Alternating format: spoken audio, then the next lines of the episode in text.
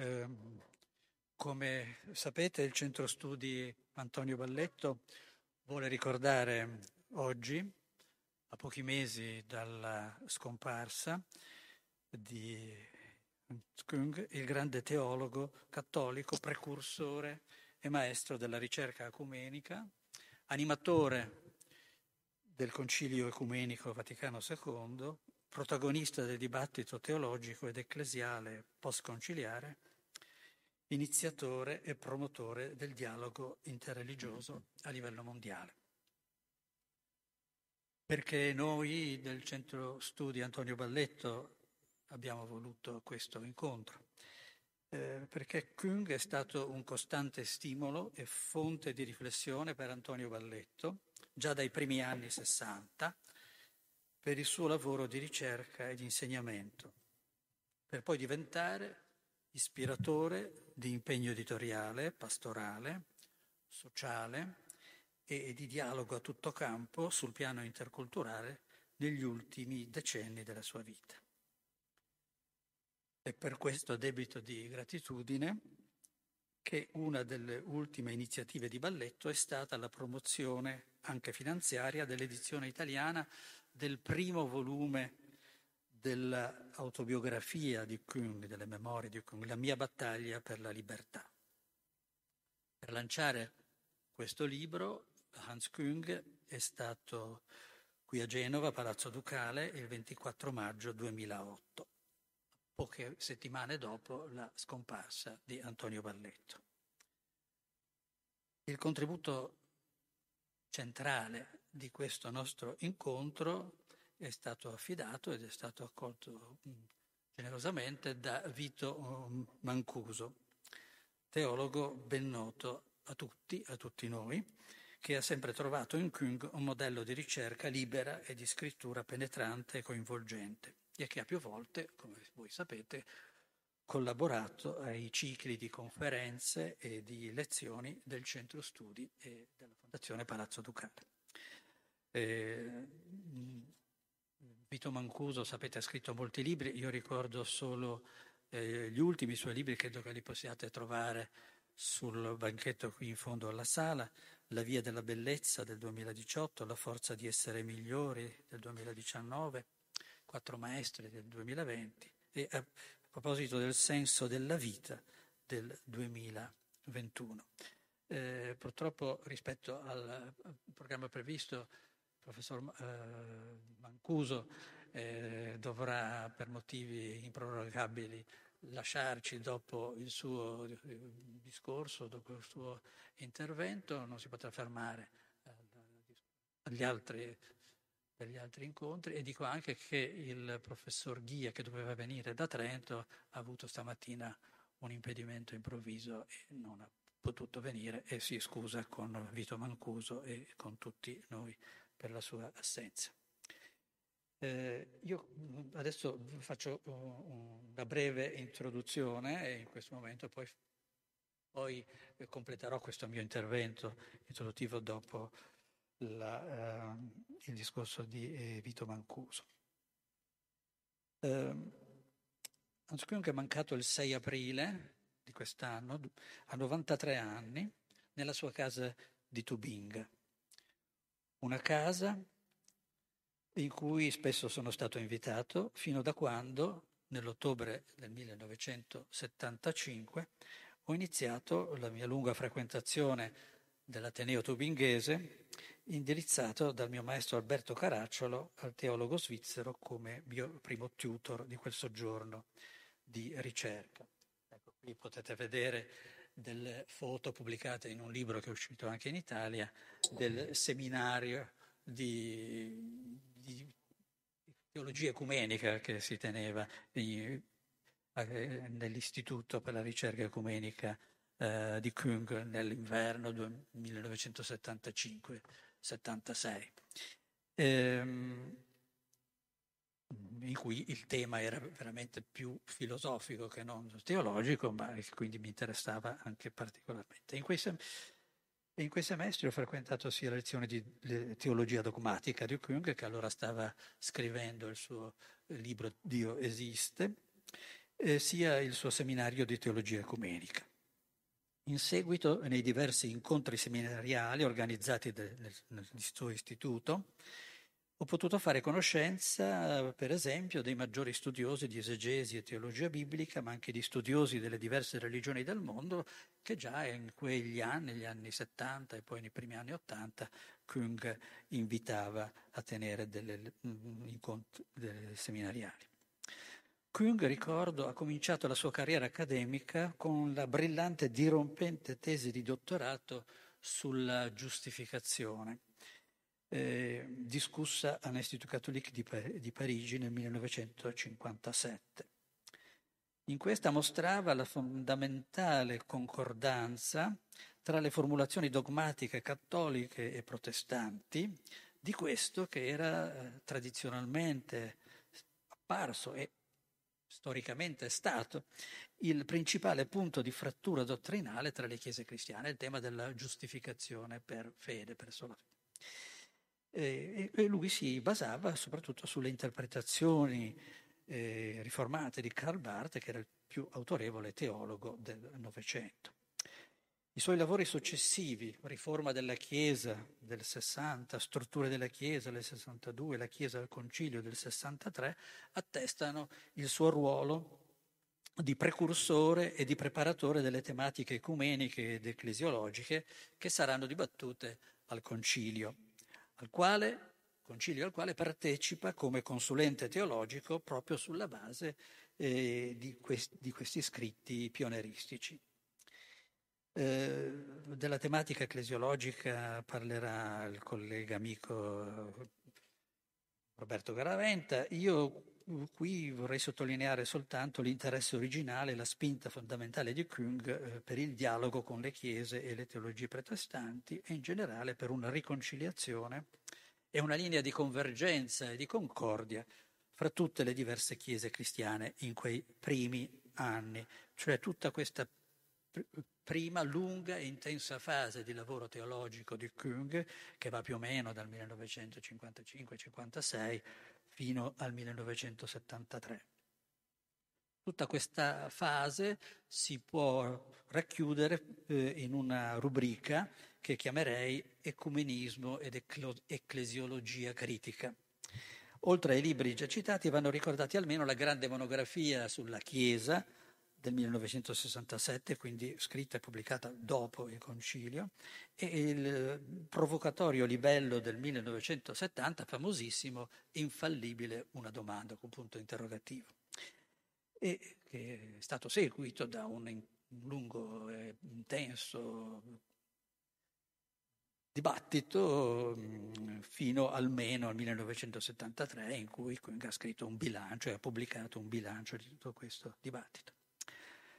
Eh, di qui in poi il baricentro dei lavori di Kung si sposta sullo sviluppo del discorso teologico in dialogo con direi, la cultura moderna e con le problematiche e gli atteggiamenti, i modi di pensare dell'uomo contemporaneo.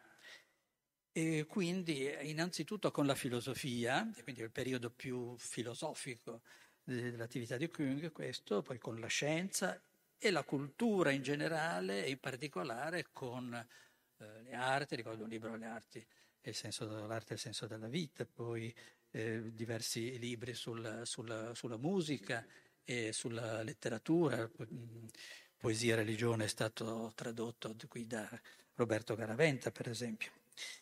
Eh, questa seconda fase, o questo secondo momento, che più o meno dal 1970 poi può, arrivare, può portare fino al 1989, non ha una fine, sono solo delle date così per orientative, eh, si può far iniziare questa seconda fase, dicevo, dal libro Incarnazione di Dio, uscito nel 1970, anche se ha una storia più eh, precedente che tratta un, un tema dialogico, fonda, eh, teologico fondamentale per il cristianesimo, l'incarnazione di Dio, in dialogo però con un filosofo, un grande filosofo tedesco che tutti conosciamo, Hegel.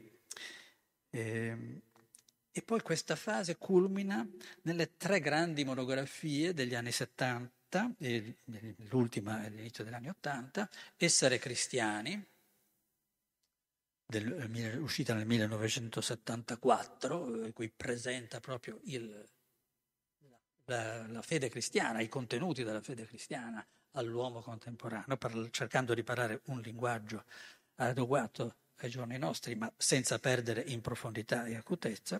Poi Dio esiste e vita eterna, che sono due grandi temi della metafisica, non solo occidentale, ma di tutta la metafisica del mondo, in cui si confronta molto di nuovo con la filosofia. Queste monografie sono affiancate, seguite da saggi e libri più agili, come Perché sono ancora cristiano, tradotto sempre da Roberto Garaventa, Poesia e religione, Maestri di umanità, fino all'autoriflessione eh, metodologico-ermeneutica del 1987, Teologia e Cammino, e al, ai libri poi degli, di anni successivi in cui eh, riprende tutte queste le tematiche, per esempio della scienza nel libro Inizio di tutte le cose e quelle della musica nel libro del 2006, Musica e religione. La terza ampia fase che esteriormente inizia con la riorganizzazione del suo insegnamento e, dei, e delle sue ricerche, delle sue pubblicazioni, dopo la revoca nel 1979 della missio canonica, cioè dell'autorizzazione papale al magistero dottrinale cattolico da parte di Papa Giovanni Paolo II. Questa terza fase si concentra sui temi strettamente connessi fra loro del dialogo tra le religioni e le culture del mondo, compresa quella eh, laico-umanista, e il progetto per un ethos mondiale. Il primo frutto è il corso interdisciplinare e cooperativo insieme ad altri colleghi del 1982 eh, che sfocia nel volume del 1984 Cristianesimo e religioni universali, seguito da Cristianesimo e religiosità cinese che segue questa impostazione.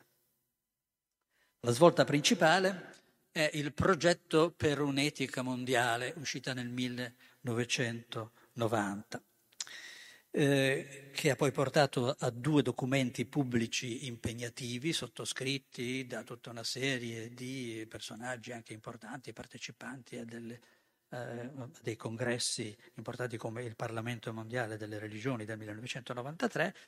Una è la dichiarazione per, per un'etica mondiale del 93 e la dichiarazione universale delle responsabilità umane, cioè dei doveri, insomma, del 97.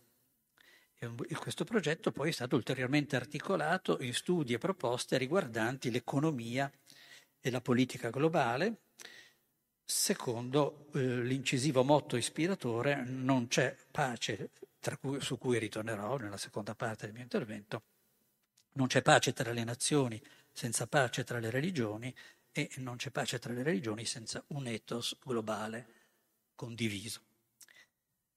A tale progetto si collega la fondazione Weltethos, cioè Ethos Mondiale, istituita a Tubinga nel 1995 e di cui Kung è stato presidente fino a poco tempo, fino a pochi anni, insomma, prima della sua scomparsa, fino a quando era in grado di essere attivo. Nell'ambito di questo lavoro spiccano, di questa terza fase, spiccano le tre monumentali monografie eh, dedicate alle grandi religioni di origine biblica, di, eh, di ispirazione profetica e di respiro universale. Ebraismo del 1991, cristianesimo del 94 e Islam del 2004. Gli ultimi anni di attività sono dedicati alla raccolta e stesura delle sue memorie autobiografiche, che si intrecciano con la storia della Chiesa cattolica, delle chiese cristiane e delle altre comunità religiose e politiche della terra. Il primo tomo, La mia battaglia per la libertà, uscito nel 2002, è stato tradotto, come eh, ricordavo prima, grazie all'impegno tenace di Antonio Balletto, dai fratelli eh, Francesco e Guido Guia. Purtroppo Francesco Guia non potrà essere con noi oggi. Ehm, il secondo e il terzo eh, sono stati raccolti insieme al primo nel volume complessivo autobiografico Una battaglia lunga una vita, uscita nel 2015. Non posso non ricordare che qui però ha, per tutta la vita ha affrontato, non ha illuso, anzi ha affrontato e ha battuto il tasto, ha preso di petto dei temi sempre scottanti e di attualità, che non hanno cessato di essere di attualità.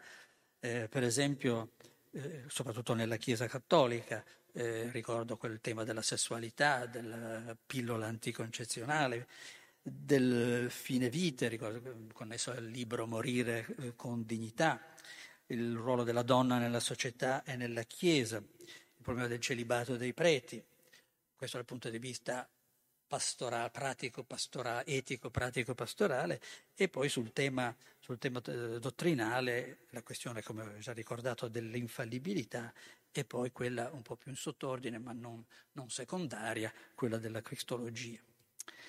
Una vita dunque, eh, riassumerei, di fede cristiana, una vita di lavoro intellettuale instaccabile, di ricerca, di formulazione, di divulgazione, di dialogo, produttivo e criticamente stimolante. Una vita di impegno lucido per la pace e la conciliazione tra chiese e stati, tra culture ed etnie, tra credenti appartenenti a comunità diverse, tra persone diversamente orientate in molti sensi e a tutti i livelli. Un esempio è una spinta per tutti per non perdere la speranza, per non perdere la fiducia di fondo nell'umanità, per non abbandonarsi allo sconforto e al pessimismo, per non cedere alla rassegnazione, per conservare il senso critico e il buon umore, la capacità di gustare quel che di buono la vita può offrire. L'ultimo ricordo che ho di Kung nell'ultimo incontro, quando era già molto malato, è il suo sorriso, non poteva quasi parlare, poteva nemmeno quasi, quasi vedere e udire, ma portava sempre un sorriso sulle labbra. Per chi crede, allora eh, può essere un esempio, una spinta per restare fedeli alla chiamata che Dio rivolge agli uomini, tutti. Per i cristiani, per mantenersi all'altezza dell'annuncio di salvezza che Dio suggella con l'invio di Gesù, l'unto, ovvero, come dice Kung nei suoi libri, il patrocinatore della causa divina volta al bene di tutti. Questa è la prima parte della mia introduzione, per darvi, anche a chi non avesse sentito parlare eh, di Kung, un, un'idea insomma, della sua vita, della sua attività, e ora con molto piacere eh, lascio la parola a, Vittorio, eh, a Vito Mancuso, che ringrazio ancora per aver accolto il nostro invito ed essere qui con noi anche in un momento in cui lo vede purtroppo soggetto a molti movimenti. Grazie ancora Vito, a te la parola.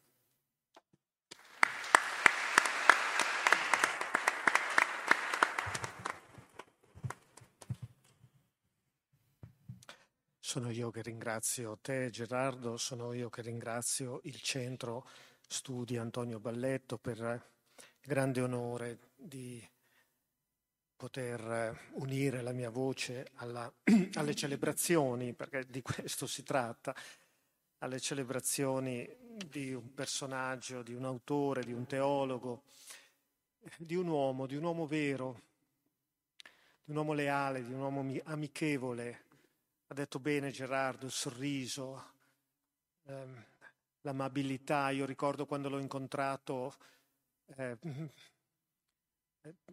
avevo una soggezione nei suoi confronti perché, perché, per me lui rappresentava un mito, in quanto io decisi di studiare eh, teologia esattamente eh, dopo aver letto, o anzi mentre leggevo il suo libro Dio esiste? punto di domanda che in italiano uscì nel 79 da Mondadori. Io lo leggevo tra l'80 e l'81, ero un adolescente alla ricerca di sé, alla ricerca, come tutti gli adolescenti, di, di, di capire cosa fare di te stesso nella vita.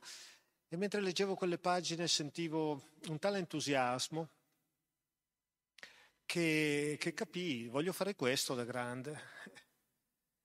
Quindi capite quando poi lo incontrai a Torino per il Salone del Libro perché mi avevano chiesto di presentare un suo volume, ecco, incontrandolo per me eh, la cosa era, era, emozionante, evidentemente per tanti motivi, ma eh, eh, pensavo di incontrare un professore tedesco, anzi svizzero, che è ancora peggio, uno svizzero che insegna in Germania, non so se mi spiego. Ecco, è, è quindi severo, e quindi eh, poi un, livello, un intellettuale di livello mondiale.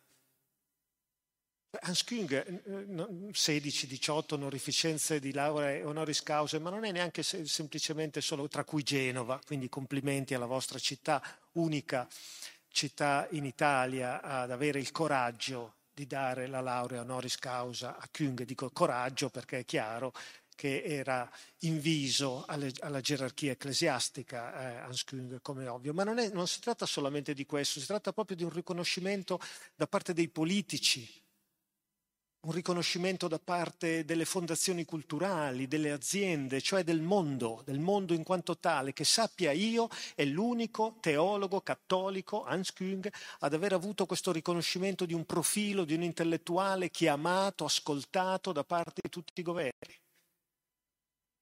Nelle sue memorie, verso la fine, ancora si legge di quando lui, ormai molto avanti negli anni, era a Pechino e la Cina eh, gli, gli offrì la possibilità di istituire una, mh, il suo progetto Welt Ethos, di, di, di, di, creare proprio una sede a Pechino, a patto che lui andasse qualche volta durante l'anno a Pechino, precisamente. Dico la Cina, la Cina comunista, la Cina di oggi, la Cina molto fiera delle sue radici, la Cina che ha eh, 4.000 anni di, di pensiero come minimo alle sue spalle, che ritiene di non dover imparare da nessuno a livello etico e umanistico e filosofico, tecnico-tecnologico riteneva, forse adesso neanche quello, ma da quel punto di vista dice, abbiamo Confucio, abbiamo Lao Tse, eh, eh, eh, che, che, bisogno abbiamo, insomma, eppure che sappia io è l'unico teoria. E invece quando lo incontrai, alla luce di tutto questo, quello che scoprì è veramente un uomo amabile. Un uomo amabile. Per quello che io, quando sono, sta- sono stato così eh, contattato dagli amici del, del, centro studi Antonio Balletto, da Edgardo in particolare, eh, che poi è arrivato anche Gerardo nel, nel parlare, ma di, di, di, dire qualcosa, io ho detto eh, voglio parlare della spiritualità di Hans Küng anche perché vedrete della filosofia, della teologia, del pensiero duro, insomma parlano gli esperti qui che sono eh, appunto eh, Cunico, Garaventa, sono loro che eh, hanno proprio le mani in pasta sulle cose, quindi avete già avuto un saggio, ne avrete altri. Io invece voglio soffermarmi proprio sulla, sulla spiritualità. Di Hans, eh, di Hans Küng, di questo che è stato ed è ancora uno dei miei maestri. I maestri muoiono con, con i discepoli, fin quando, il, discepolo, il maestro può anche morire, dico fisicamente, ma la sua azione è dentro di noi. I vostri maestri continuano a vivere dentro di voi nella misura in cui voi siete all'altezza dei loro insegnamenti, nella misura in cui continuate a essere all'altezza dei loro insegnamenti. E quindi Küng è dentro di me, come così dentro molti di voi, e dentro molte, molte persone nel mondo ancora, ancora vive. Bene, la spiritualità di Hans Küng. Ah, per rispondere alla... Eh, io prima devo chiarire che cosa intendo con spiritualità, perché non è così ovvio. Se dicessi l'economia, se dicessi la giurisprudenza, insomma, cose note, ma la spiritualità che cos'è? Cosa intendo per spiritualità? Io intendo il risveglio e la dedizione della libertà per spiritualità.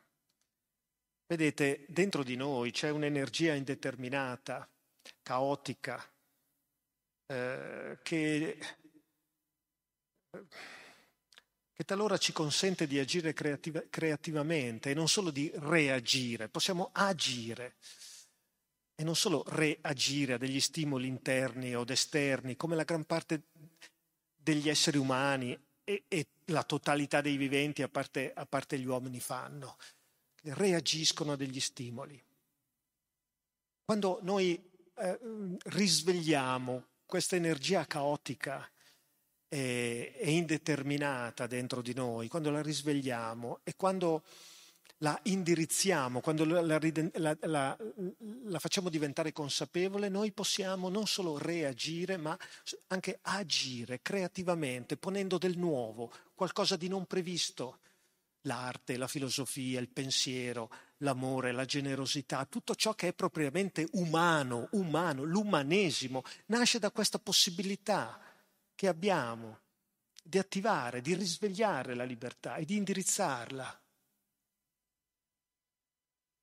Questa è la, la, la, la, la, libertà, che si dice appunto come libertà da, come libertà di, e che poi diventa libertà per, quando incontra qualcosa di più grande a cui consacrarsi, un'idea, una persona, un'idea e una persona insieme, eh, o, o, o, quello che volete voi, un progetto, qualcosa, una disciplina, per esempio la musica, per esempio la pittura, per esempio lo studio della filosofia, quando uno incontra eh, qualcosa a cui sente di doversi dedicare, la sua libertà si indirizza e trova direzione, spessore.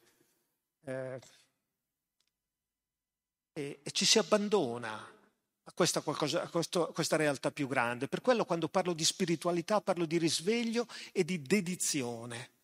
Suppone il risveglio, la spiritualità, la consapevolezza di sé, ma suppone anche la dedizione, cioè aver trovato qualcosa l'innamoramento della mente. Ecco, è la mente innamorata di cui parla eh, Dante, Paradiso 27, la mente innamorata che donnea sempre con la mia donna di redurre ad essa gli occhi più che mai ardea. Ecco, questa mente innamorata.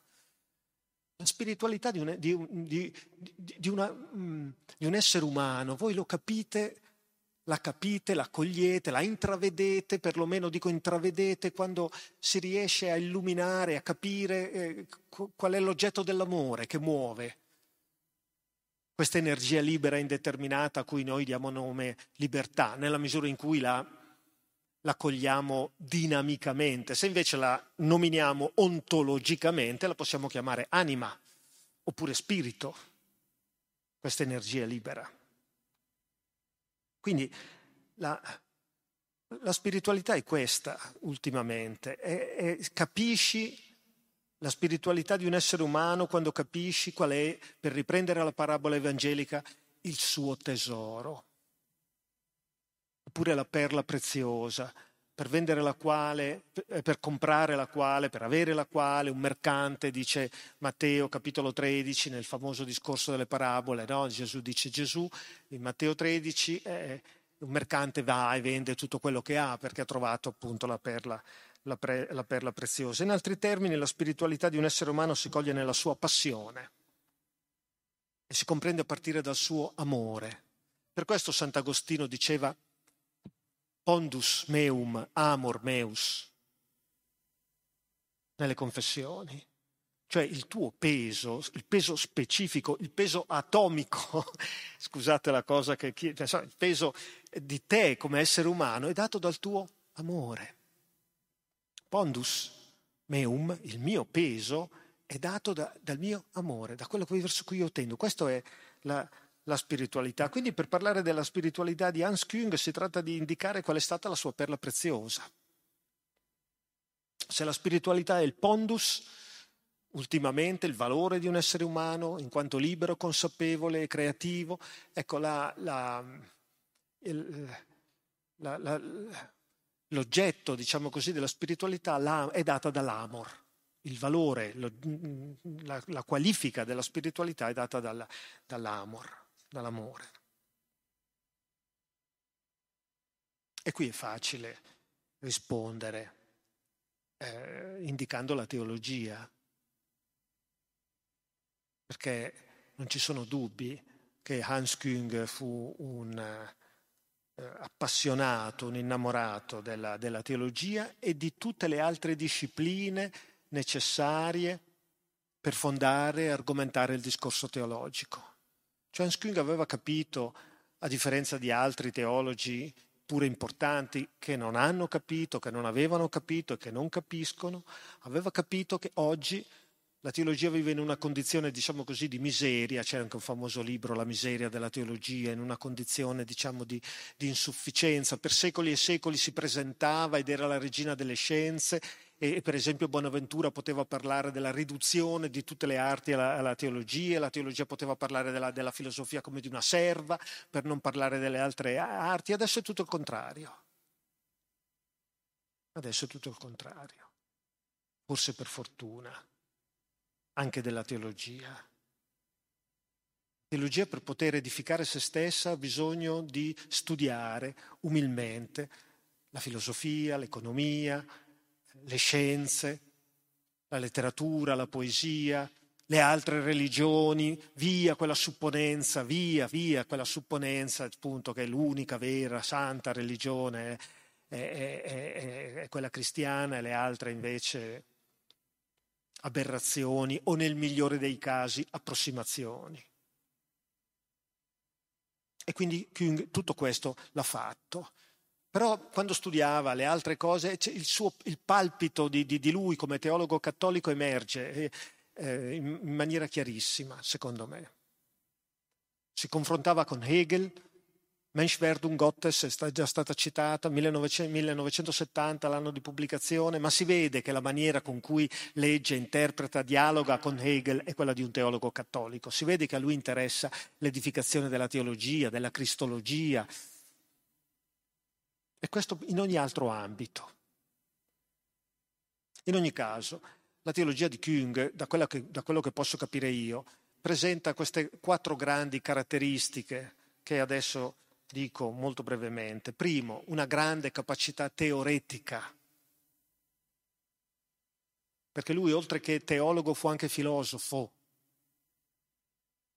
come per esempio Agostino, come per esempio Tommaso d'Aquino. Cos'è, cos'è Agostino? È un teologo o un filosofo?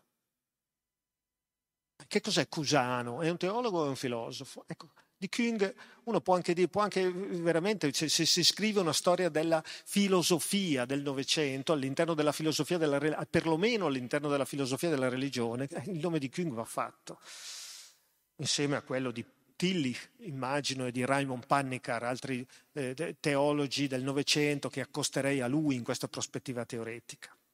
Primo, quindi, grande capacità teoretica. Secondo, grande capacità sistematica.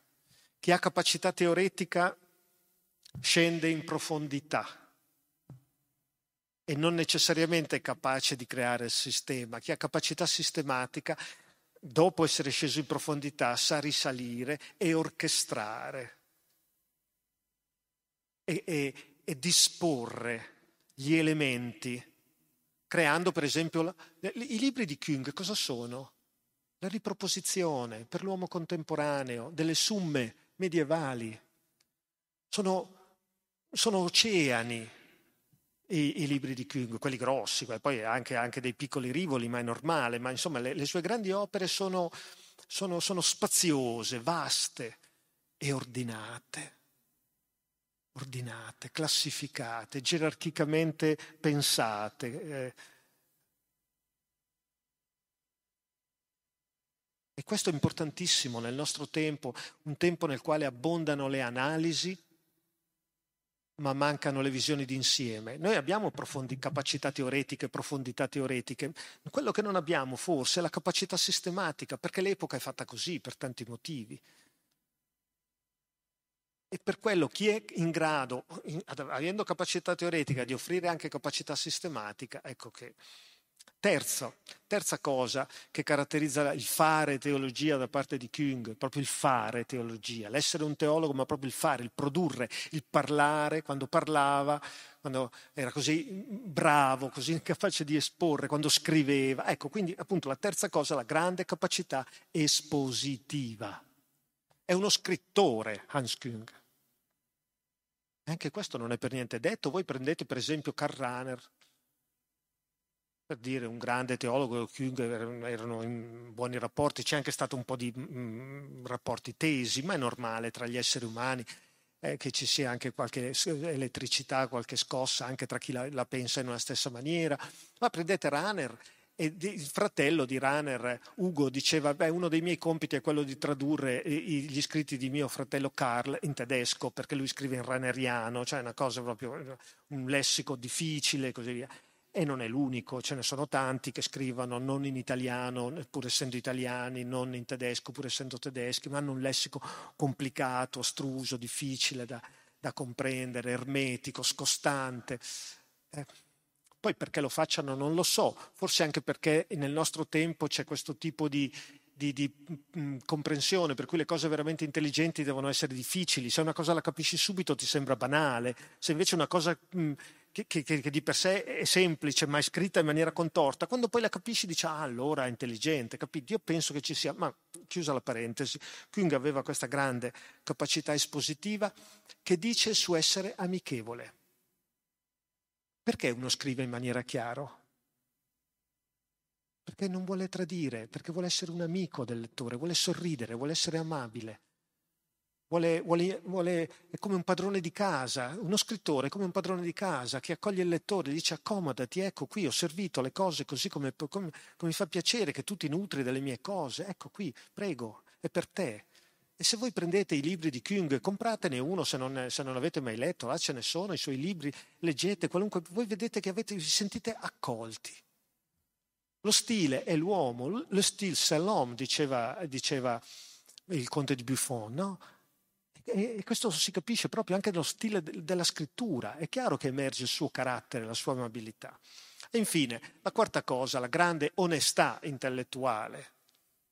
Voi, quando leggete Kung, vedete che, eh, che anche lui in un certo senso è in ricerca. Ecco, e non bara, non bara. Eh, Karl Barth quando gli scrisse la lettera famosa a proposito della giustificazione di cui appunto già eh, il professor Cunico ha parlato, Karl Barth in, eh, dice così, mi piace considerarla con tutto il suo modo di agire un israelita in quo dolus non est, quale non c'è inganno, è un chiaro riferimento alle parole del Vangelo di Giovanni, di Gesù rispetto, riferite a Natanaele, un israelita in cui non c'è falsità. Ecco, sono questi quattro ingredienti, teoresi, sistematicità, chiarezza e onestà, ad aver fatto di Kung non solo il grande teologo che è, ma anche il grande scrittore, eh, conteso dalle case editrici, un autore che vende, un autore ecco, non, senza voler vendere, senza essere commerciale, però i lettori che, che l'hanno assaporato una volta hanno capito che, che, che c'è sostanza e c'è forma al contempo. E quando trovi le due cose insieme è chiaro che trovi il massimo che si possa.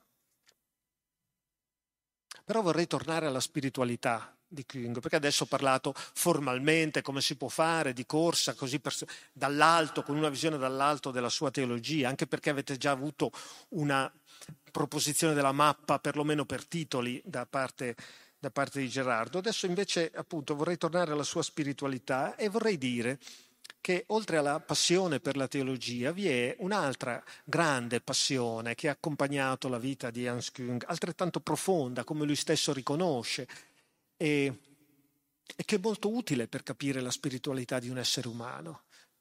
Qual è il, il linguaggio più adatto dello, per lo spirito? Secondo me è la musica.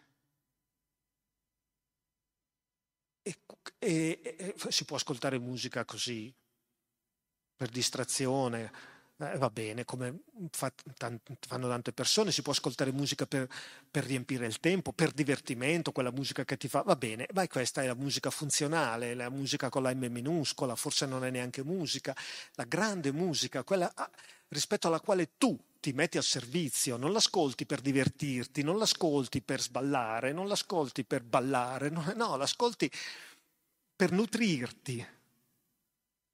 E non fai nient'altro, ascolti, ti compenetri quella musica, no? Ecco, questo dice molto di un essere umano.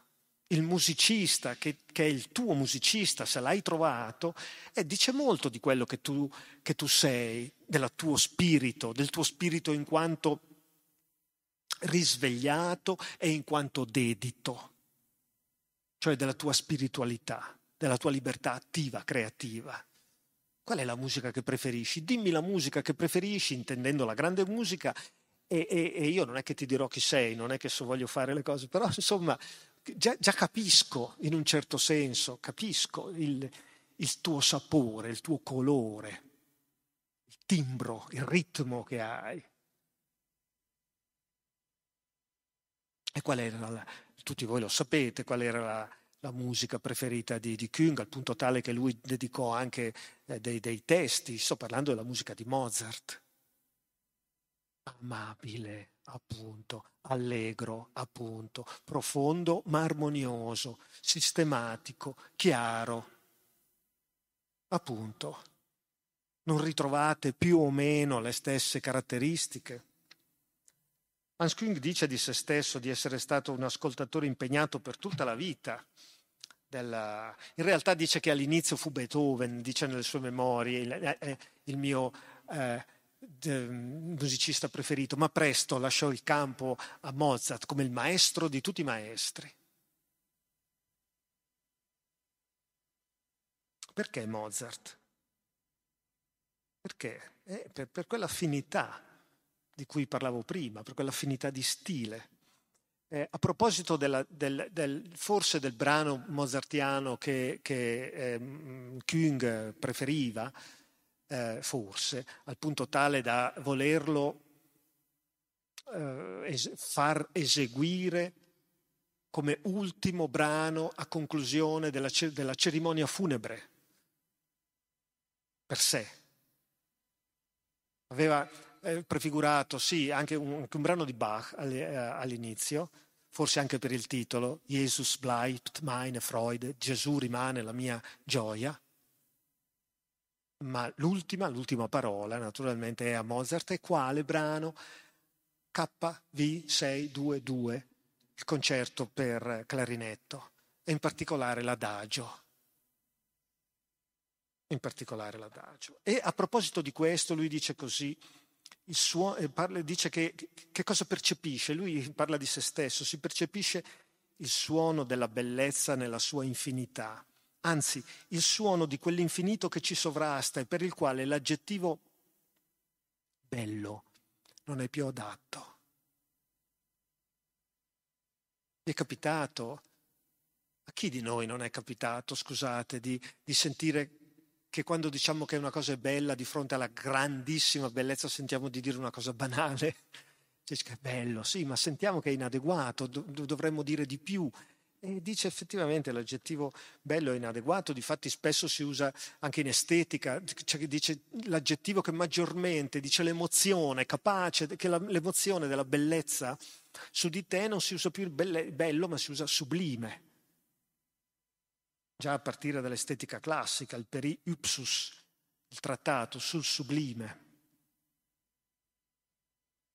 Il sublime, scrive questo trattato greco, quando al momento giusto prorompe, riduce ogni cosa in briciole, come la folgore. Frase bellissima. Che cosa viene ridotta in briciole quando il sublime prorompe dentro di noi? Risposta, l'ego. L'io, così roccioso, che vuol che tutto graviti attorno a sé, che vuol fare che, che, lo spazio e il tempo si curvino, perché è dotato di forza, di una massa, di ogni, vuole che tutto graviti attorno a sé, quando viene toccato da, da, da, dal sublime, si rompe e gravita lui, esce, si apre. Ecco, la mente innamorata.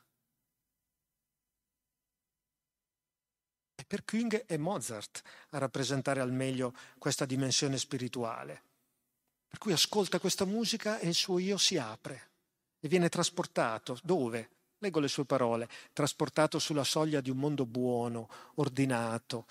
E io mi trovo, e, e dice, e la mia mente si trova ogni volta arricchita di coraggio, di slancio, di purezza, di pace.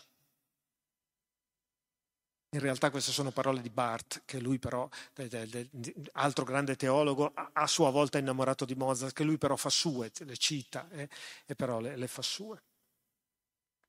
E sempre a livello di citazione, eh, Küng amava tantissimo queste righe, sono cinque righe che adesso vi leggo, di una lettera di Mozart al padre, 4 aprile 1787. Le cita spesso, anche nel, vi posso consigliare un libro di Hans Küng, tra tutti quelli che ha scritto ce ne sono tantissimi, uno dice da dove comincio, che cosa bene. Bene, se, se vi posso consigliare un libro, io vi consiglio Ciò che credo. Ciò che credo. Was ich glaube, ciò che credo. Che io verrei tradotto anche ciò che io credo. Avrei, avrei messo l'io di Küng, ma va bene. Eh, anche in questo libro, naturalmente, Kung si rifà a questa, a questa, a questa lettera, eh, dice così. Gli era stata giunta a Mozart, era arrivata notizia che il padre guardo l'orario perché io ho il treno che va bene, eh, che il padre stava male e allora, e allora gli scrive così, dato che la morte a ben guardare è la vera meta della nostra vita, già da un paio di anni sono in buoni rapporti con questa vera, ottima amica dell'uomo, così che la sua immagine non solo non ha per me niente di terribile, ma anzi molto di tranquillizzante e consolante. Ringrazio Dio per avermi concesso la fortuna e l'occasione di riconoscere nella morte la chiave della nostra vera beatitudine. Mozart.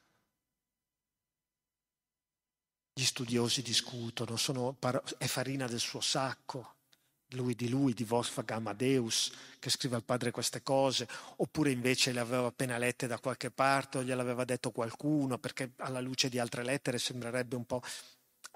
Noi non siamo qui a parlare di Mozart, ma di Kung, e Kung amava queste parole che riteneva assolutamente farina del sacco di, di Mozart e lui avrebbe, avrebbe, saputo argomentare. Il punto è esattamente però che cosa? Che, che il fatto che a Kung questo brano piacesse così tanto eh, perché? Perché lo riteneva molto significativo di sé, della sua spiritualità, perché qui emerge la parola chiave della spiritualità di Hans Küng, che è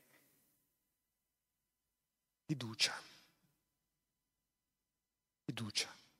Se voi leggete ciò che credo, vedete, vedrete come campeggi eh, in ogni pagina, sto esagerando, ma insomma più o meno così, te, questo termine, fiducia la fiducia, una fiducia per comprendere la quale pensate a una croce, non nel senso cristologico del termine, ma proprio a una, una, croce, una fiducia orizzontale e una fiducia verticale. La fiducia verticale è quella in Dio, nel senso della vita, nel senso ultimo della vita, eh, la fiducia nella realtà e il senso orizzontale la fiducia nell'uomo, nell'essere umano, nella sua intelligenza, nella sua capacità di capire. È solamente a partire dalla fiducia nell'uomo che si può comprendere Weltethos, il progetto per l'etica mondiale di Küng. È solamente a partire da quello. Considerare che gli esseri umani di tutti i tempi, di tutti i luoghi, sono stati capaci di cogliere eh, la, la, la, la verità dell'etica e di realizzarla attraverso alcune formule fondamentali. Non c'è bisogno di una rivelazione, o forse sì, ma questa rivelazione non è la rivelazione di un solo popolo, ma è una rivelazione che si stende a tutti gli uomini di tutti i tempi.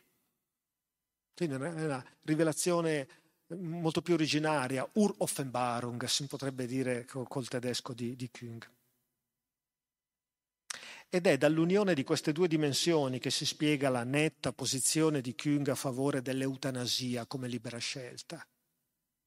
Io ne voglio parlare perché no, non si può prescindere parlando della spiritualità di Hans Küng, della sua posizione riguardo all'eutanasia e sentirete anche di, di, di come lui la motiva. Perché qui c'è proprio, sì, c'è proprio la spiritualità di un essere umano, non come effusione dello spirito, ma come decisione su, se, su te stesso, essendo la spiritualità la libertà che si risveglia e che si dedica. Giusto? E lui era convinto di questo. Parole di Hans Küng, nessuno deve essere spinto a morire, ma allo stesso tempo nessuno deve essere costretto a vivere. La decisione sta alla persona colpita e sofferente. Posizione chiarissima, ribadita dagli anni Ottanta in poi, forse anche prima, in maniera molto netta e molto... Ma che cos'è? È forse sfiducia nei confronti di Dio? È forse nichilismo? No, esattamente il contrario. È proprio a partire dalla fiducia in Dio e nell'essere umano in quanto capace di libertà che lui è a favore, che lui si, si, si, si ehm, dichiarava a favore della libera scelta, dell'autodeterminazione. Adesso sentite, se voi leggete La battaglia lunga una vita, quella, la sua autobiografia, peraltro, la battaglia, come si dice in tedesco? Kampf. Io non l'avrei intitolato Una battaglia lungo una non è un titolo di, di Küng, Una battaglia lungo una vita, è il titolo della silloge che Rizzoli ha fatto dei tre grandi volumi dei, Eh, perché battaglia ti, ti, ti, Kampf, ti viene in mente Mein Kampf. Vabbè, un dettaglio che potevo anche risparmiare di dire, forse invece si può benissimo dire perché noi in realtà, forse per i tedeschi è così. Ma va bene, ma chiusa la parentesi. Ecco, comunque, verso la fine di questa autobiografia, lui presenta anche i testi che ha preparato per il suo servizio funebre. Della musica ho già parlato, adesso eh, ci sono diversi testi, ho scelto uno di questi che adesso vi leggo. Da cristiano credente so che quando raggiungerò la fine della mia vita non troverò ad attendermi il nulla, bensì il tutto, che è Dio. La morte è l'ingresso nella vera patria, il ritorno al mistero di Dio e alla magnificenza dell'uomo. Solo un ateo può dire che con la morte finisce tutto. Per me la fede nella vita eterna è conseguenza della fede nel Dio eterno.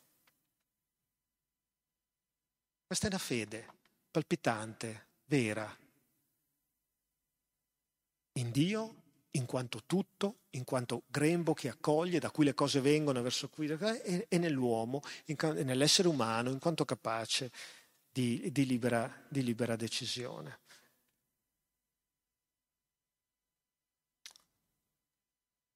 In una sua opera giovanile, Sant'Agostino immagina che la eh, ragione gli appaia mh, mm, e gli dica così, senti, hai pregato fino adesso, tu ti occupi di teologia, ma vedi un po' di sintetizzare, stringi, che cosa vuoi veramente?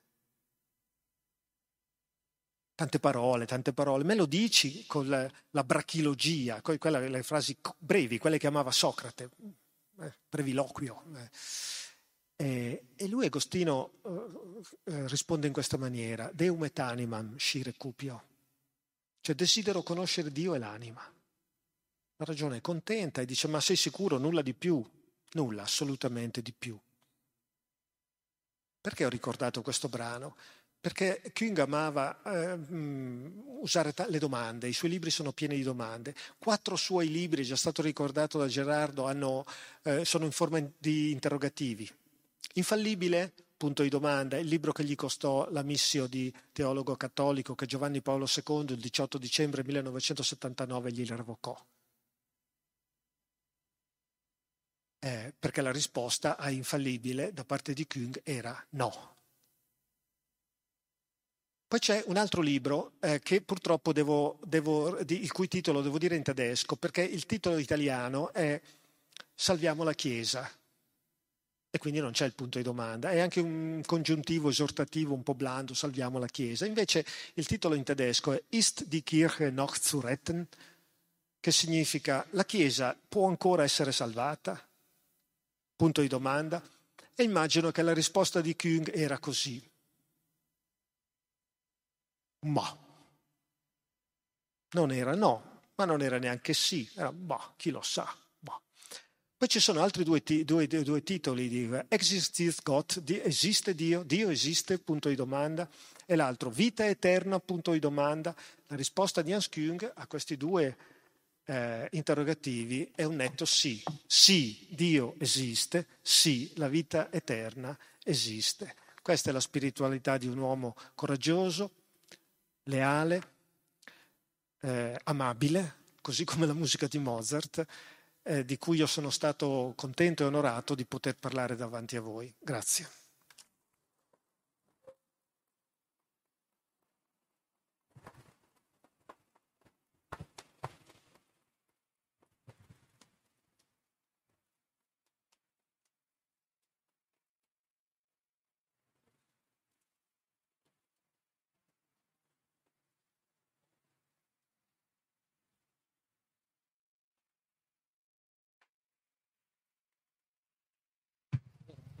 Forse adesso parli tu, perché io parlo dopo. Forse. Io ti...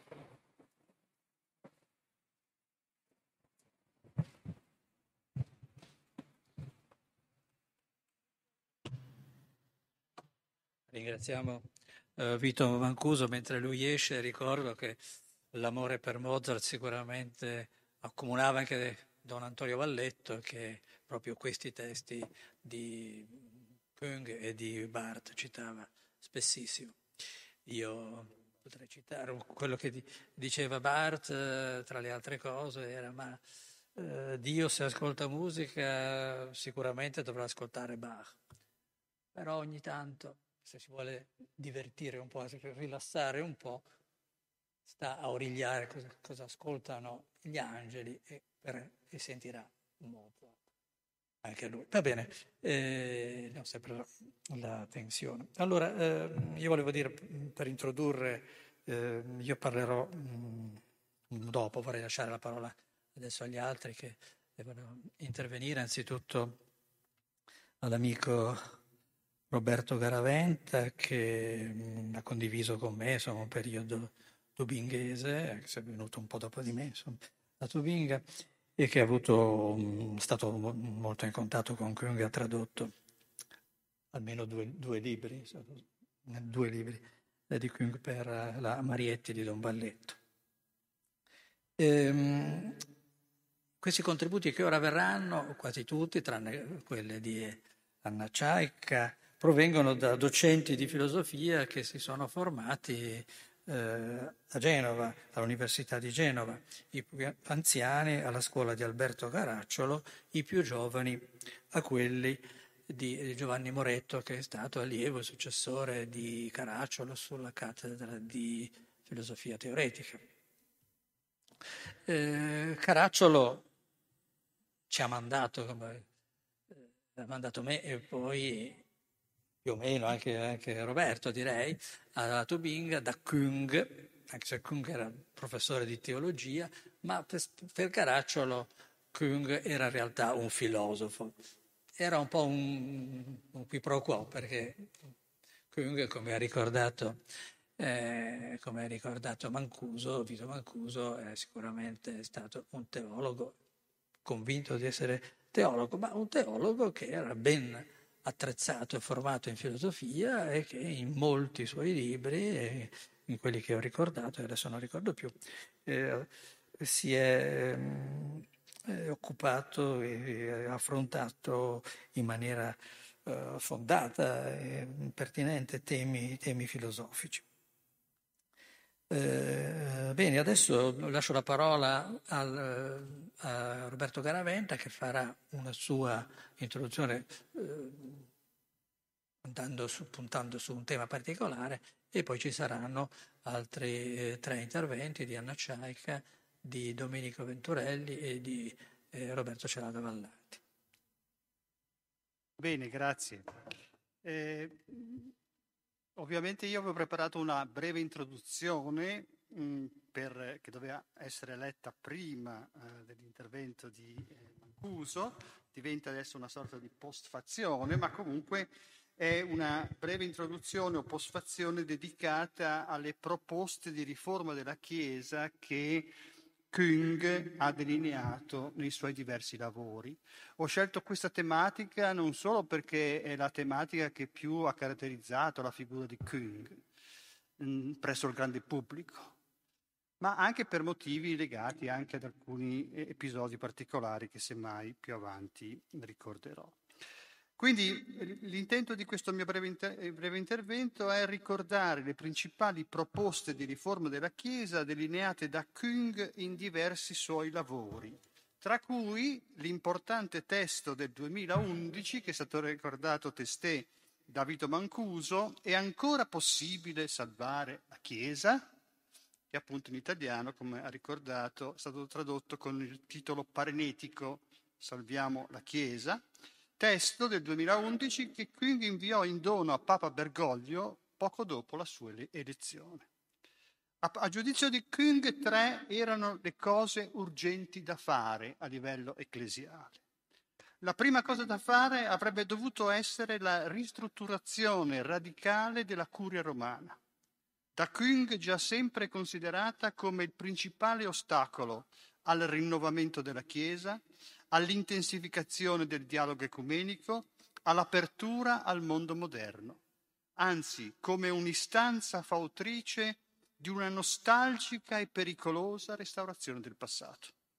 Küng la descrive in questo libro come una sorta di corte medieval barocca, in cui un principe, il sommo pontefice, gode dell'ossequio e dell'obbedienza di una pletora di cortigiani, di diverso rango, sì, ma tutti maschi celibi, che mai oserebbero criticare apertamente il suo operato.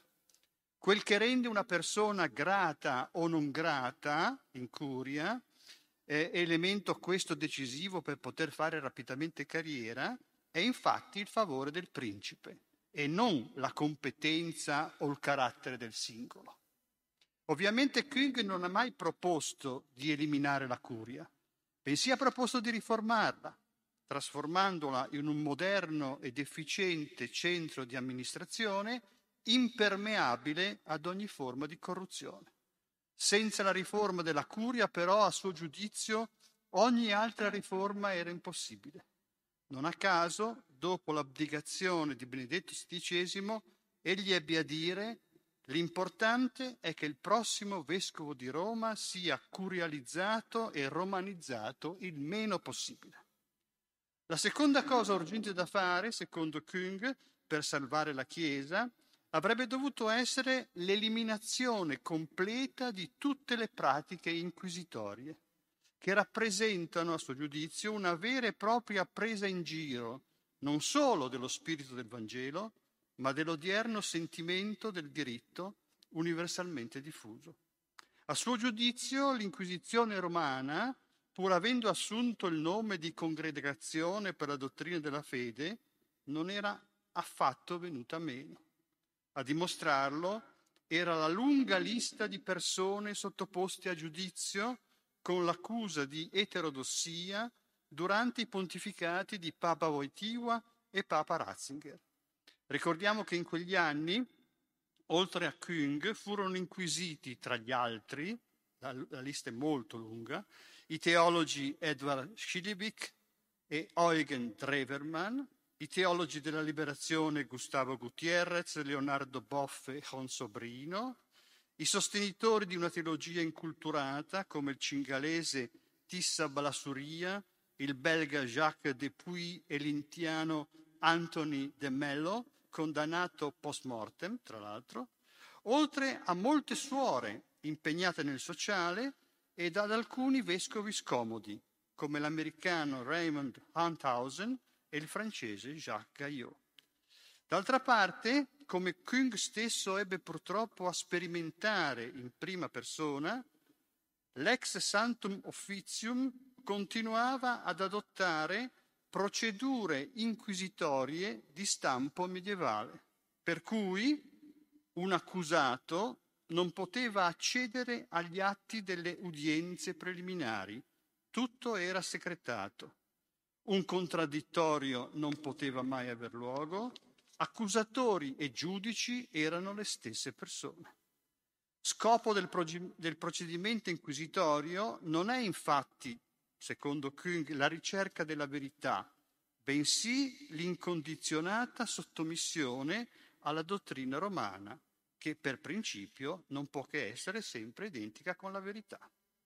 Infine, la congregazione per la dottrina della fede ha il potere di rivolgersi segretamente alle nunziature apostoliche presenti nel mondo, perché intervengano presso una determinata conferenza episcopale per ammonire, sospendere o destituire dall'insegnamento, privare del diritto di predicare o addirittura ridurre allo stato laicale un teologo o un sacerdote che abbia espresso opinioni in contrasto con la dottrina ufficiale della Chiesa, le nunziature come denunziature. La terza cosa urgente da fare, secondo Küng, avrebbe dovuto essere poi una profonda riforma del codice di diritto canonico, che egli ha sempre considerato come il sostegno ideologico più rilevante del sistema romano. Il nuovo codice, quello che ancora adesso è in vigore, promulgato nel 1983 da Giovanni Paolo II, non aveva infatti prodotto a suo giudizio quello che molti speravano. Esso presentava pochi contenuti veramente conformi alle novità introdotte dal concilio. Anzi, in esso vigeva piuttosto uno spirito preconciliare in formulazioni postconciliari. Non a caso il epito, epis, il primato papale vi è sottolineato con ben più forza che nel precedente codice del 1917, mentre al concilio ecumenico, cui non è dedicato alcun esplicito capitolo, non è più riconosciuto il supremo potere all'interno della Chiesa. Per Kung, a rendere veramente problematico il codice di diritto canonico ancora oggi in vigore, era tuttavia il fatto che l'idea di Chiesa da, supporta- da esso supportata gli appariva in profondo contrasto non solo con gli ideali della moderna democrazia, ma soprattutto con i tratti di fondo di una Costituzione ecclesiale di impronta neotestamentaria. Per salvare la Chiesa cattolica del terzo millennio c'era bisogno tuttavia, secondo Kung, anche di altri interventi radicali. Uno, a fronte degli scandali che hanno ripetutamente coinvolto l'Istituto per le opere di religione, si sarebbe dovuto procedere, secondo lui, rapidamente ad una riforma della gestione delle finanze vaticane, aumentando la trasparenza degli atti. I fedeli hanno infatti diritto alla chiarezza circa l'uso che la Banca Vaticana fa del denaro da essa gestito per un ammontare di parecchi miliardi di euro ogni anno. 2. Si sarebbe dovuto mettere fine a ogni forma di discriminazione e di diffamazione nei confronti di coloro che la pensano diversamente dal Papa e dai vescovi in talune questioni riguardanti la dottrina, la morale, la disciplina e la politica, nei confronti dei cristiani impegnati socialmente in Africa e America Latina, che si cerca spesso di screditare come marxisti e comunisti, nei confronti delle donne e delle suore che lottano contro la discriminazione femminile nella Chiesa e il divieto dell'ordinazione delle donne. 3. Si sarebbe dovuto prendere, secondo Kung, seriamente in considerazione la possibilità di consentire il matrimonio ai sacerdoti, in quanto il celibato, oltre a essere, secondo i Vangeli, soltanto un carisma che può essere liberamente scelto da chiunque, non si ritrova nella più antica tradizione cattolica. Non a caso il matrimonio dei preti è una consuetudine vigente ancora oggi nelle chiese greco-ortodosse e in quelle orientali unite a Roma. 4. Si sarebbe dovuto concedere alle donne l'accesso a tutti i ministeri ecclesiali, a cominciare dal diaconato, tanto più che il, diaconato femminile è chiaramente testimoniato in alcuni passi del Nuovo Testamento. Quinto, cinque, si sarebbe dovuto coinvolgere nuovamente il clero e i laici nella scelta dei vescovi locali, come avveniva nei primi secoli della storia della Chiesa, basta pensare alle elezioni di Ambrogio ed Agostino, mentre oggigiorno la nomina dei vescovi è di esclusiva competenza del Papa. 6. Ci si sarebbe dovuti adoperare in tutti i modi per ricostruire l'unità delle chiese cristiane, riconoscendo la legittimità dei ministeri protestanti e dell'Eucarestia comune fra evangelici e cattolici. A caratterizzare il vero pastore, il Papa è pastore, è infatti l'agire al servizio dell'universalità della Chiesa, questa è la cattolicità, e non la cosiddetta successione apostolica. Sette, ci sarebbe voluto infine, secondo Kung, un papa nuovo, un papa diverso, disposto a rinunciare a tutti quei titoli onorifici che spesso non hanno alcun fondamento biblico, come ad esempio Pontifex Maximus, disposto a dismettere ogni sfarzo nell'abbigliamento, nelle celebrazioni liturgiche, nell'assetto del seguito. Disposto a rinunciare a ogni forma di assolutismo nel governo della Chiesa, a discorsi e decreti in stile imperiale, all'uso di procedure segrete, disposto a promuovere sempre più l'autonomia delle chiese locali secondo il principio di sussidiarietà e quindi a limitare l'influenza dei nunzi apostolici sulla nomina dei circa 5.000 vescovi presenti nel mondo. L'urgenza di una riforma radicale della Chiesa, questo è un punto fondamentale, non nasceva tuttavia in Kung da un mero adattamento acritico allo spirito della modernità, ma dall'ascolto del messaggio cristiano originario. Infatti, a suo giudizio, non ha alcuna possibilità di salvarsi né una Chiesa che sia rivolta nostalgicamente al Medioevo, né una Chiesa che sia innamorata della riforma o magari dell'illuminismo. Potrà invece sopravvivere solo uno, una Chiesa che guardi alle sue proprie origini e al contempo cerchi di affrontare seriamente i compiti del presente. Due, una Chiesa non patriarcale che eviti ogni discriminazione fra i suoi membri, clero, laicato, uomini, donne, e non eurocentrica, che lasci un'adeguata autonomia alle chiese locali. 3. Una chiesa che pratichi concretamente l'ecumene al suo interno senza pretendere di rappresentare il cristianesimo in modo esclusivo. 4. Una chiesa che abbia rispetto della verità la verità di Dio che è sempre più grande e quindi non si dimentichi di imparare anche dalle altre religioni universali. Insomma, Kung si è ripetutamente fatto portavoce della necessità di una, radic- di una, riforma radicale della Chiesa cattolica nella linea dell'aggiornamento, parola che lui usava spesso, proposto da Giovanni XXIII e tracciato dal Concilio Vaticano II, ma altresì sulla base di una disamina storico-esegetica delle strutture della Chiesa primitiva quale quella da lui condotta nelle opere degli anni 60 che ha già eh, precedentemente ricordato Gerardo, a partire da, soprattutto dalla Chiesa del 1967. Non a caso è in nome della sua sempre ribadita fedeltà alla Chiesa cattolica che egli ha più volte aspramente criticato i pontificati di Giovanni Paolo II e Benedetto XVI Giovanni Paolo II è, il, II è per lui il papa più contraddittorio del Novecento, mentre ha guardato con speranza all'elezione di Papa Francesco, avvenuta tre giorni prima, 13 marzo 2013, del suo 85 compleanno.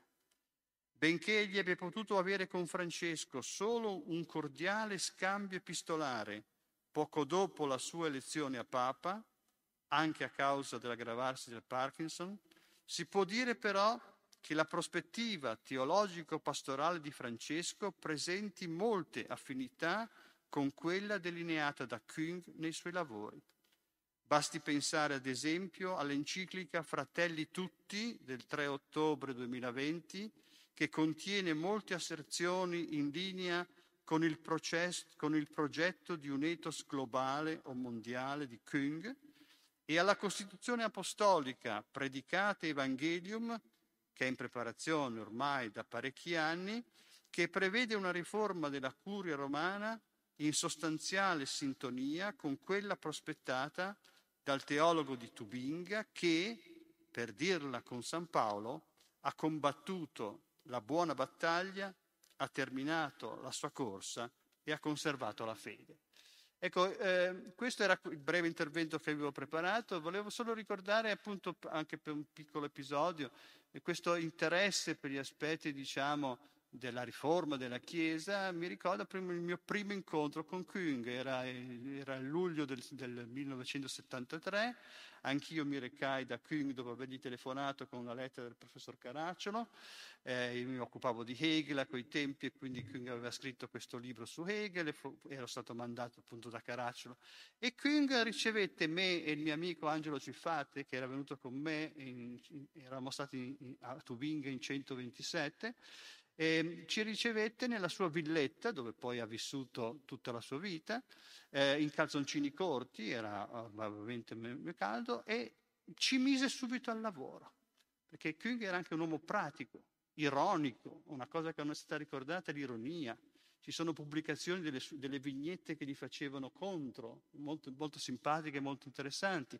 Ci ricevette e ci mise subito al lavoro, perché a quei tempi, forse qualcuno più anziano lo ricorderà, c'era una rubrica di Zizzola, del giornalista Zizzola sul giorno, dedicata al, a, appunto a tutte le attività del Vaticano. Qui aveva preparato un testo per questa, eh, questa, questo, questa serie che pubblicava al giorno e purtroppo a quei tempi non c'erano ancora tutti i sistemi mediatici che abbiamo ora, bisognava utilizzare eh, il fax che a quei tempi in quel giorno praticamente non funzionava. Allora ci mise lì, io appunto e il mio amico, a, a dettare per telefono questo articolo che si chiamava, guardate caso, eh, Roma locuta, causa aperta.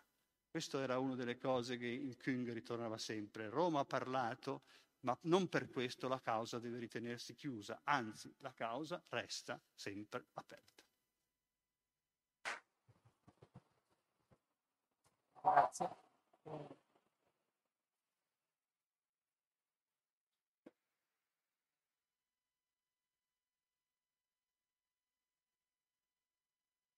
Adesso inviterei eh, Anna Ciaica a fare un suo intervento, il suo ricordo di, eh,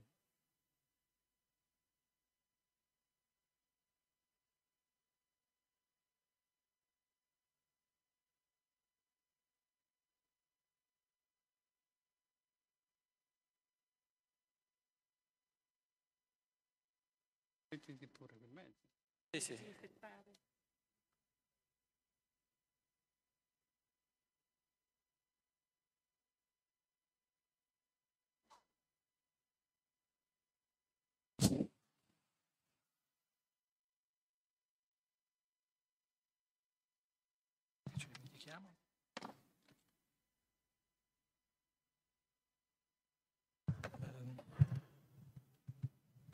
Anna, Anna Ciaica, che tra le altre cose è mia moglie, eh, è una studiosa di scienze della cultura, è un germanista, filosofo, di filosofia, eccetera, insegna all'Università Cardinale Stefan Wyszynski a Varsavia, una università statale, ma come dice il suo nome, di origine era un'accademia teologica eh, pontificia, chiamiamola così, è un'università statale, ehm, e ha conosciuto Kung eh, in diverse occasioni, avuto, quando abitavamo, insomma, soprattutto quando abitavamo a Tubinga, e dirà lei le sue esperienze. Alla commemorazione di Hans Kung vorrei aggiungere due miei brevi contributi dalla prospettiva forse diversa dei, dei precedenti un contributo del carattere biografico, autobiografico, che potrei anche intitolare La Polonia nell'opera e nella vita di Hans Kung, e altro in forma di una riflessione sulla sorte delle idee e specificamente sull'importanza del lavoro di Hans Kung sul campo interreligioso e interculturale oggi. Primo contributo.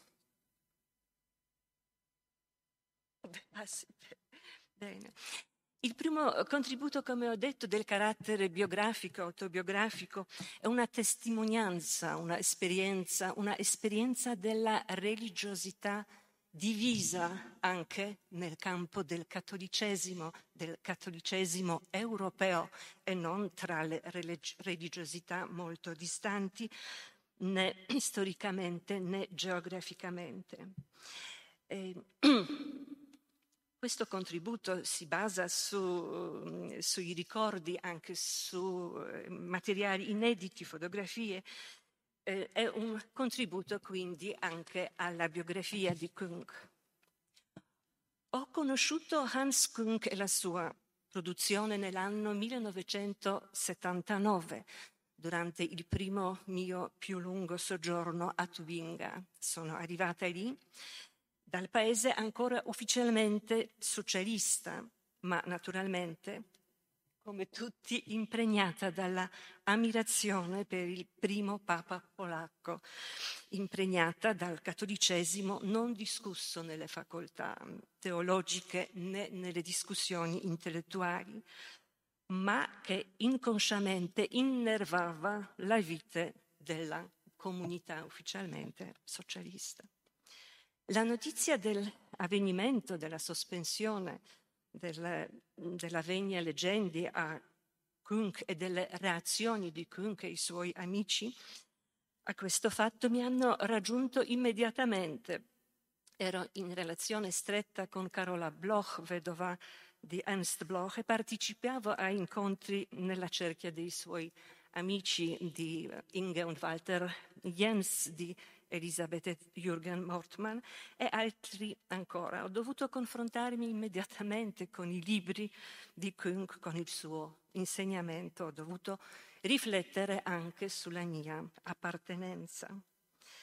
Partecipavo poi ai convegni, ai workshops, eh, alle lezioni organizzate dall'Istituto Ecumenico guidato da Kung, da Stiftung Weltethos e anche a casa Kung, ai incontri molto importanti di cui mi ricordo specialmente un incontro intercontinentale quasi con George eh, Steiner.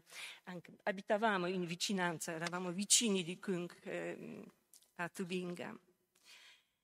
Mi ricordo, ho un ricordo della fortemente sentita, intensa, impressionante disponibilità di Kung di venire incontro alla Polonia, di dare il proprio meglio nel raggiungere l'obiettivo dialogico, di venire a capo del muro incontrato da lui. Avvertivo in Kunk la presenza della Polonia come di una spina del mancato incontro con Giovanni Paolo II, che con la Polonia si identificava così fortemente.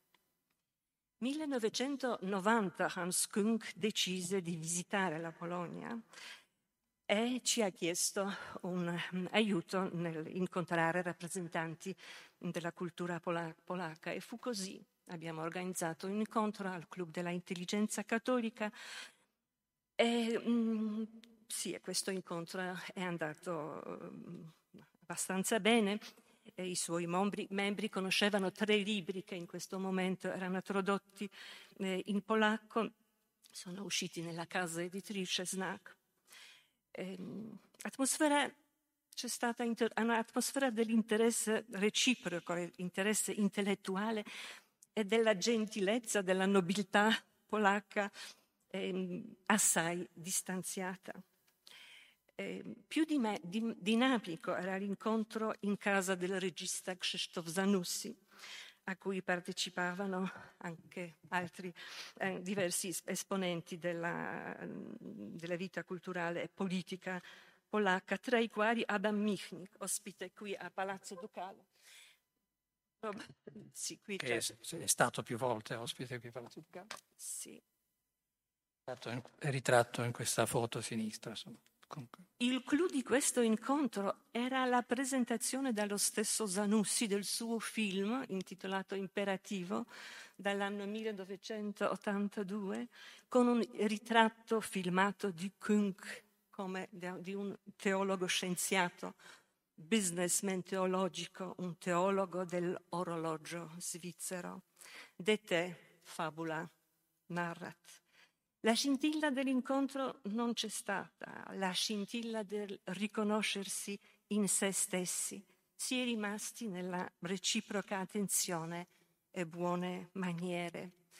La spina di questo mancato incontro è rimasta e quanto dolente sarebbe, sarebbe oggi. La spina dell'esperienza della divisione nella, regi- nella, nella religiosità religiosità che richiede uno sforzo del dialogo anche in Europa. Un, una illustrazione di questa, una esemplificazione di questa divisione può essere la percezione dei viaggi del Papa, mm, dei viaggi in Ungheria, in, in Slovacchia, nell'età dei mezzi comunicativi, del Papa Francesco, sì, del Papa, Nei media polacchi questi viaggi vengono presentati un, insieme anche alla beatificazione del cardinale Wyszynski, come un sopporto, eh, sopporto ai bastioni del cattolicesimo nell'est d'Europa, sostegno dei antemurales, mentre il Papa stesso, il Vaticano, come la missione del Papa, presenta appunto oltrepassare dei muri, eh, la fratellanza, la fede in cammino e non dell'arroccamento nazionale. Sì, potrei parlare ancora dopo, dopo soggiorno a Varsavia, che è piaciuto sia a Kung sia alla signora Saur, che lo ha accompagnato, cercava di citare Gerardo, di scrivere su, sulle tendenze nel cattolicesimo polacco più emancipatorie, per esempio il messianesimo polacco. Sì, sono ancora altre notizie che forse eh, lascio adesso da parte.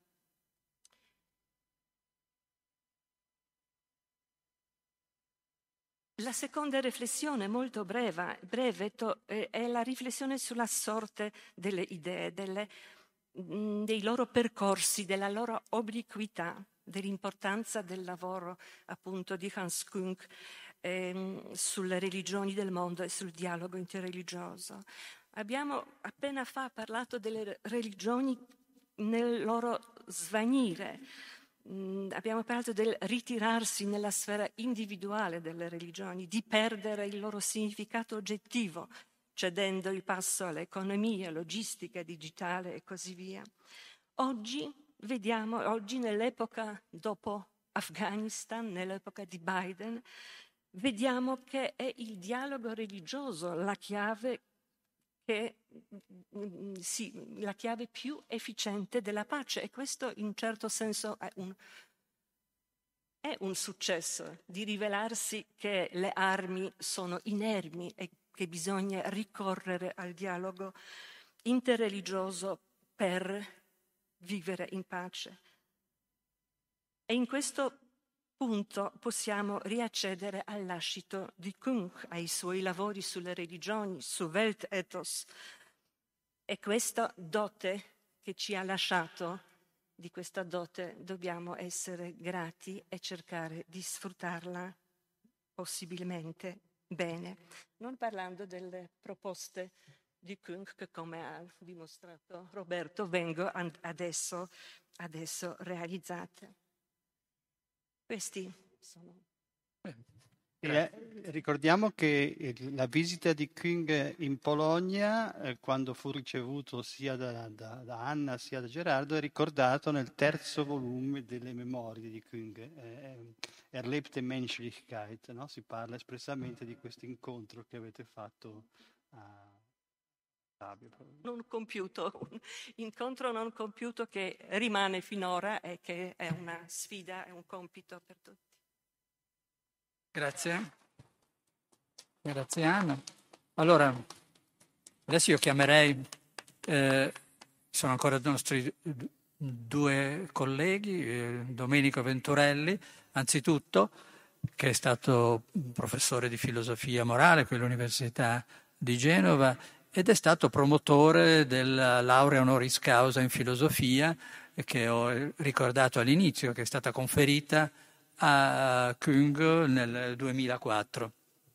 E l'unica, Kung ha avuto tutta una lunga serie di lauree honoris causa, ma quest, quella è stata l'unica in filosofia e quindi lui era particolarmente orgoglioso di, questa, eh, di questo titolo che gli è stato conferito qui a Genova e eh, Domenico Venturelli eh, ha tenuto la laudazio ufficiale della, dell'Università di Genova in quell'occasione. Allora, ringrazio intanto Gerardo per questo invito e cercherò allora di ricordare poi questo piccolo episodio. Allora, anni fa Insegnavo allora filosofia all'Università di Genova, ammesso che la filosofia si possa insegnare, qualcuno ne dubiterebbe. Ho coltivato per un breve periodo il desiderio di annoverare Vito Mancuso tra i docenti della nostra scuola di scienze umanistiche. È la bontà di quel proponimento che non si realizzò. Fu una delle molte buone intenzioni di cui dicono sia lastricata la via per l'inferno, è stata oggi confermata dalla bella, chiara, lucida, densa conferenza dedicata al ricordo di Hans Kung, teologo ecumenico, filosofo, uomo pubblico a lungo protagonista della scena culturale mondiale. Mancuso, quasi schermendosi, si è riferito alla spiritualità di Hans Kung, termine a mio avviso azzeccatissimo, essendo spiritualità il modo in cui si manifesta in un uomo la forza plastica, l'energia creatrice, l'impulso innovatore dello spirito e derivando l'eccellenza della bella parola spirito, oggi un po' desueta, spirito che rende il termine greco pneuma, dalla capacità di esprimere come l'equivalente tedesco Geist la natura intera dell'uomo, emotiva, affettiva, intellettuale, morale e insieme la sua imprevedibile libertà. Non essendo appunto lo spirito appannaggio di questo o di quello e nemmeno dell'uno o dell'altra religione, e valendo per esso la significativa espressione, pensavo di sentirla già da Mancuso, ma non l'ha fatto, la significativa espressione che l'amico del cuore di Gesù Giovanni pone sulle labbra del Maestro. Spiritus ubi vult spirat. Il vento soffia dove vuole e tu ne percepisci la voce ma non sai da dove viene e dove va. A mio avviso lo si potrebbe dire, tenendo ferma la fiducia di Kung in Dio e nella vita eterna, lo si potrebbe dire anche del discorso di Kung, che radicato nel cristianesimo e nella sua storia, si è poi esteso al confronto con le religioni universali, le tradizioni sapienziali, anche specialmente dell'Oriente, le culture dell'umanità, è maturata la consapevolezza che ogni credenza storica è soggetta a mutamenti di paradigma epocali ha trovato infine nel progetto per un'etica mondiale l'espressione più adeguata alla nostra epoca, caratterizzata da processi di globalizzazione in ogni ambito di vita. Gli amici che hanno organizzato questo incontro mi hanno chiesto però non di intervenire nel merito del discorso di Mancuso, ma di portare un ricordo personale il quale non può che rivolgersi per me al giorno in cui Hans Kung fu, certo non per la prima volta, nostro graditissimo ospite in occasione del conferimento della laurea honoris causa in filosofia da parte dell'Ateneo genovese. Era il 10 novembre 2004 l'anno in cui la città di Genova si fregiava del titolo di capitale europea della cultura. E il teologo di Tubinga, che aveva pubblicato in settembre, a tre anni di distanza dall'attacco alle torri gemelle, la sua grande monografia sull'Islam, imperniò allora il suo discorso sul tema che è denso di implicanze storico-teologiche, politiche con le quali dobbiamo confrontarci anche oggi, della nascita tardiva dell'intellettuale nel mondo islamico. In quella solenne circostanza ebbi l'onore di presentare all'autorità, al rettore, ai colleghi dell'università, agli studenti e al numerosissimo pubblico l'illustre ospite e di pronunciare a mia volta un breve discorso, la cosiddetta laudatio, nella quale ripercorsi per sommi capi la traiettoria di vita e di pensiero di Kung. Gli conferimo la laurea in filosofia, a ragione veduta, sia perché un teologo che restando nel recinto della Chiesa di Roma opta e si impegna apertamente per la libertà, non può non seguire un'ispirazione e un orientamento fondamentalmente filosofico, sia perché il discorso di una teologia che voglia dirsi, anzi essere veramente ecumenica, non può non recare l'impronta dell'universalità, al punto che il legame tra teologia ecumenica e filosofia è tanto stretto da giustificare, a mio avviso, quel che il nostro comune maestro, Alberto Caracciolo, diceva il 15 dicembre 1972. È passato mezzo secolo, presentando la prima delle conferenze genovesi di Kung, propiziata dalla pubblicazione del libro sull'infallibilità, nominato qui tante volte ossia che l'espressione teologia ecumenica, pensata a fondo,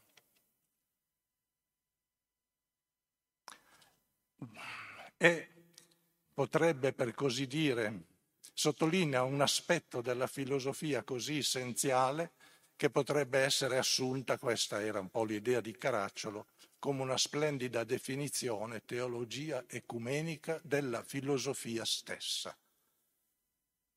Pensava Caracciolo in quel momento alla filosofia speculativa di Hegel, su cui lavorava allora Roberto Garaventa e andò a Tubinga in quel momento, se non ricordo male. Ma anche nella semplice forma di ricerca interrogante, il filosofare mira comunque alla verità soterica quella verità dalla quale ogni essere umano riceve o non riceve il raggio di luce che illumina il senso compiuto del suo nascere e morire, ciascuno alla sua ora, in questa trama di relazioni che lo riguardano, in questo e non in un altro contesto storico, in questo e non in un altro sperduto angolo del cosmo. La sera del conferimento della laurea alla cena organizzata dall'ambasciata elvetica in suo onore, Kung, che mi sedeva accanto, volle ringraziarmi col dono di un prezioso libricino, non uno di quei suoi volumoni a cui che forse tutti conosciamo, o almeno molti di noi conoscono, ma un prezioso libricino, La Chiesa Cattolica, una breve storia, sulla quale ebbe la, la bontà di apporre allora una dedica che mi rimane sempre molto cara. A Domenico in gratitudine profonda per la sua laudazio splendida e simpatetica, cordialmente Hans Kung. Certo, anche in precedenza mi ero intrattenuto su alcuni temi che erano al centro dei suoi pensieri. Avevo per esempio portato un mio contributo filosofico al progetto per un ethos mondiale. Tuttavia, non avevo mai mostrato un particolare interesse per la teologia come disciplina scolastica. In questo sono un uomo troppo moderno, forse, e sentivo, troppo contemporaneo, e sentivo quel ringraziamento come non del tutto meritato. Più che a me, pensai, era forse rivolto implicitamente al mio amico fraterno Giovanni Moretto, sacerdote e filosofo, dal quale era partita la proposta di conferire a Kung la laurea ad honorem e che di Kung aveva tradotto gran parte delle opere comparse fino ad allora in Italia. Non ve le elenco perché prenderei veramente troppo tempo. Ora, dal suo letto di malato, Giovanni fortemente desiderava che io portassi a termine il suo progetto considerandolo coronamento della sua lunga consuetudine di studi col collega e con l'amico di Tubinga. E io, pur conoscendo le contrarietà della curia, anzi direi per questo, lo accontentai sicché il ricordo di Kung è indissolubilmente legato in me, anche specialmente a quello di Giovanni Moretto, e risolendo a ritroso nel tempo di Alberto Caracciolo, il maestro che quasi unico al suo tempo in Italia pose al centro della sua ricerca l'esperienza religiosa, rielaborandole nel solco della grande tradizione filosofica europea l'intera problematica alla luce del principio della libertà, non della confessione. Se a Genova Kung, teologo dissidente, si trovò di casa, lo dobbiamo dunque in primo luogo a questo nostro grande maestro e dobbiamo ancora a Caracciolo se dalla metà degli anni 70 del secolo scorso alcuni studenti genovesi, tra i quali Roberto Garavente e Gerardo Cunico, sono stati ospiti e ospiti più volte dell'Istituto per la ricerca ecumenica di Tubinga.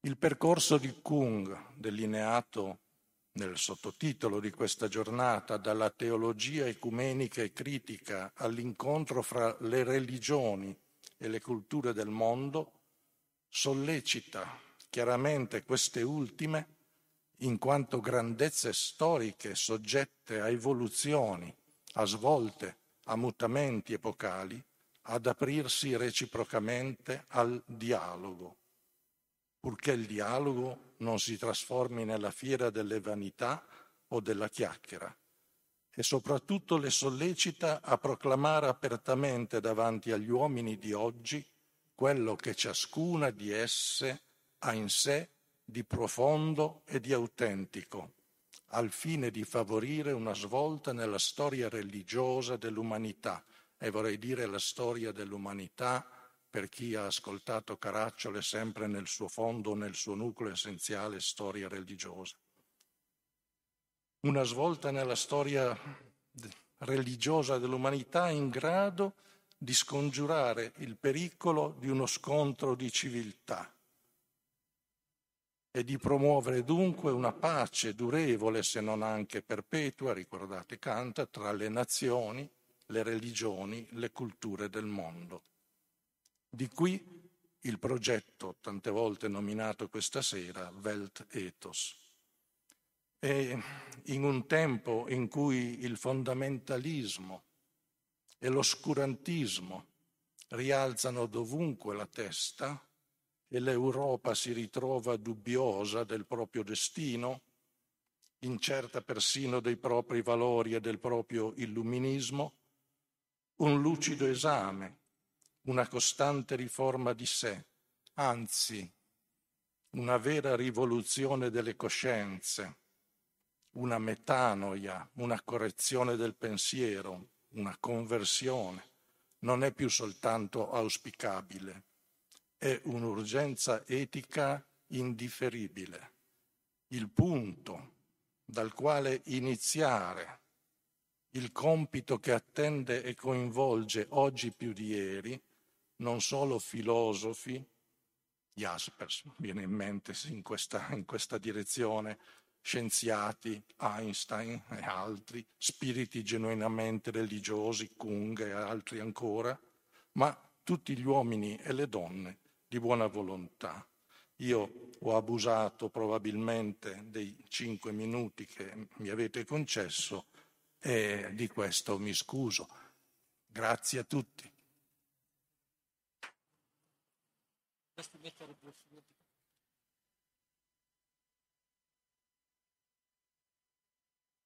Bene, eh, ora abbiamo, vorrei ancora sentire eh, l'amico Celada Ballanti se ha perché ehm, io nell'introduzione trovate anche stampata nel volantino, eh, avevo piacere di avere qui la testimonianza di due allievi di, diretti di Giovanni Moretto. Eh, uno è, è il professor Celada Ballanti che insegna filosofia della religione e filosofia del dialogo interreligioso qui a Genova, eh, che è, come ha ricordato Genova, l'Università di Genova è eh, la prima università che ha istituito una cattedra di filosofia della religione come posto da professore ordinario che è stato tenuta per la prima volta da Alberto Caracciolo, eh, che adesso è eh, di, tenuta da Roberto Celada Ballanti. Eh, a lui adesso bisognerà, Florence forse deve, cioè, da,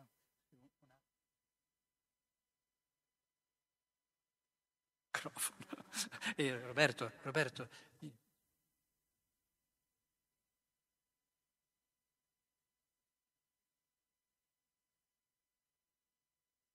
Io anche dopo, sì, sì, anche dopo, sì, sì, sì. Bene, adesso eh, la parola, dicevo, a, a Roberto Celada Ballanti, che ringrazio per il suo intervento. Grazie, grazie a Gerardo, a Roberto per questa iniziativa davvero significativa, bella. Dunque i miei ricordi personali sono certo meno densi più, e meno significativi di quelli sin qui evocati. Io sono arrivato all'insegnamento universitario più tardi, ma ho avuto l'onore di conoscere comunque Hans Küng in occasione del conferimento a Genova della laurea honoris causa che è già stata, eh, è già stata evocata. Ciò poi seguì uno scambio di lettere e di libri e ricordo che Küng rispondeva sempre subito e inviava generosamente anche i suoi libri con, eh, con dedica, insomma.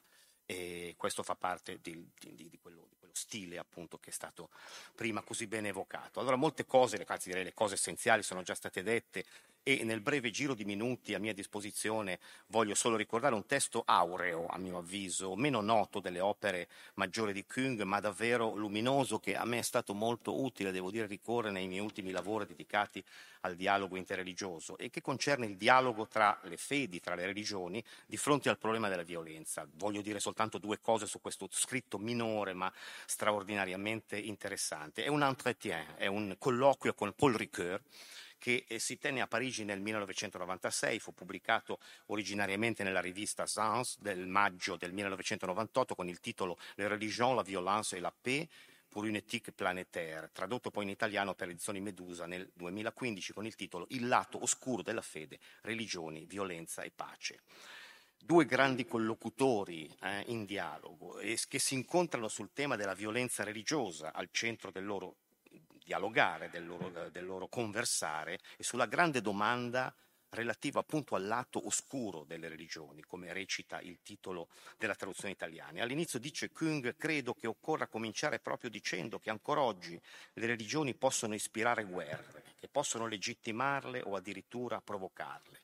Occorre dunque fare i conti con questo lato oscuro, questa, questa, è la base direi che accomuna i due interlocutori, i due collocutori e per farlo, precisa Ricoeur, occorre un processo ermeneutico interno alle religioni, perché, dice il filosofo francese, è proprio per l'attaccamento delle religioni alla loro missione profonda, quella di dire una parola che trascende, in questa missione stessa di diffondere una parola che le trascende, che può esserci una pretesa di dominare gli altri, in, di imporsi con la forza. Come fare allora a purificare questa convinzione? Per me il problema, per me dice Ricoeur, il problema è l'autopurificazione, la purificazione interna alle religioni. La mia domanda allora, come sarà quale sarà, come posso riconoscere al fondo della mia personale convinzione che c'è qualcosa che non viene detto nella mia religione, che viene, for- viene forse detto in un'altra. E qui viene un tema molto significativo che poi ricorre in altri scritti di Ricoeur, eh, l'eredità religiosa è come una lingua, dice Ricoeur. Siamo cresciuti parlando questa lingua, la parliamo sapendo che ci sono altre lingue e che pur dicendo cose in un linguaggio straniero possiamo ricevere la lingua dell'altro facendo un esercizio di traduzione, in una specie di ospitalità linguistica. E c'è qui l'evocazione di un grande tema che Ricoeur sviluppa anche altrove, cioè l'analogia tra ospitalità linguistica intrinseca all'atto del tradurre e ospitalità religiosa. Come, nel, come nell'atto del tradurre, l'atto l'altro è ospitato nella distanza. Eh, c'è, qui c'è poi la citazione di, un, di, di, un, di Antoine Berman, citato da Ricoeur, dice l'altro prende albergo, prende stanza nella distanza, nella lontananza. E continua Ricoeur, portare il lettore all'autore, portare l'autore al lettore con il rischio di servire, di tradire due padroni e praticare ciò che mi piace chiamare l'ospitalità linguistica. Essa costituisce il modello di altre forme di, di ospitalità che mi sembrano appartenere alla stessa famiglia. Le diverse confessioni, le religioni non, for- non sono forse come delle lingue straniere, le une alle altre, ciascuna con il suo vocabolario, la sua grammatica, la sua retorica, la sua stilistica, che occorre studiare per poterle poi comprendere dall'interno. E di qui da questa base si dipana un, un, dialogo di grande intensità che a un certo punto fa emergere anche le divergenze naturalmente fra i due. Mm.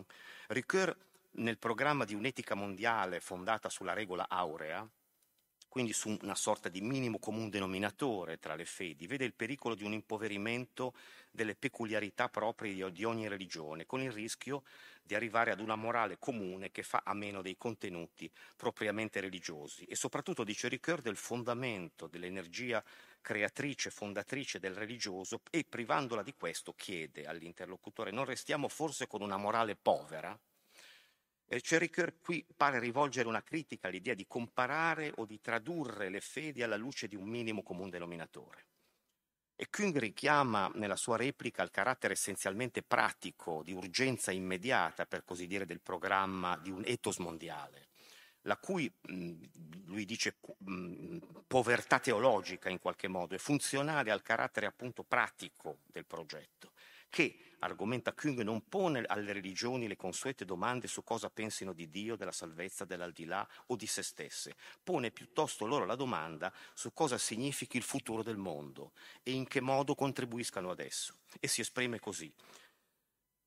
Küng, dialogando con i rappresentanti delle religioni mondiali, ho visto che c'erano alcune linee direttrici che accomunavano noi cristiani, gli ebrei, linee che sono rintracciabili nel Decalogo e gli stessi principi precetti etici li ritroviamo nel Corano e nelle religioni asiatiche. Di cosa si tratta? Dobbiamo fare un lavoro di astrazione dal piano teorico della fede o del dogma, dalle divergenze, dai conflitti che ci sono su questo piano. Dobbiamo lasciarci guidare da una convinzione, dice, dobbiamo vivere insieme. Occorre una convivenza tra le fedi mondiali. Eh, per Küng dunque ciò che è comparabile, dunque traducibile nelle religioni è proprio la regola aurea, eh, che programmaticamente fa a meno dell'evocazione di contenuti dogmatici che dividerebbero le fedi. Ecco perché appunto anche in questo entretien eh, Küng eh, si riferisce al manifesto per un'etica mondiale o per un'etica planetaria, cioè quello emanato dal Parlamento delle religioni del mondo riunito a Chicago nel 93, un testo tra- tradotto, come prima si richiamava, da Giovanni Moretto nel 94 per Rizzoli. Eh, qui eh, c'è l'evocazione di una via etica che in qualche modo ehm, alla quale, si potrebbe dire, a questa via etica, essenzialmente etica, Ricoeur sembra prediligere invece una via qui le divergenze tra i due, ma che sono estremamente significative, due vie all'universalismo religioso, si potrebbe dire. Una via che si potrebbe, con le dovute cautele, quella di Ricoeur, definire mistica. Eh, quel processo di traduzione delle fedi, traduzione, trasmissione, traduzione delle fedi prima evocato, più che a una tabulazione di una dichiarazione, dice Ricoeur, dovrebbe essere affidato a un interno processo spirituale che conduce a lambire la sfera segreta, cito, di quel non detto che non viene detto in nessuna religione, una specie di fondo mistico del fondamentale, che non esiste mai completamente nella lingua in maniera precisa. E prosegue il filosofo francese, nessuna dichiarazione comune, mh, discostandosi almeno su questo dalle tesi del teologo ecumenico tedesco. Nessuna dichiarazione comune può rappresentare il punto di arrivo, ma, ma piuttosto il punto di arrivo sarebbe per lui un silenzio comune su ciò che non può essere detto.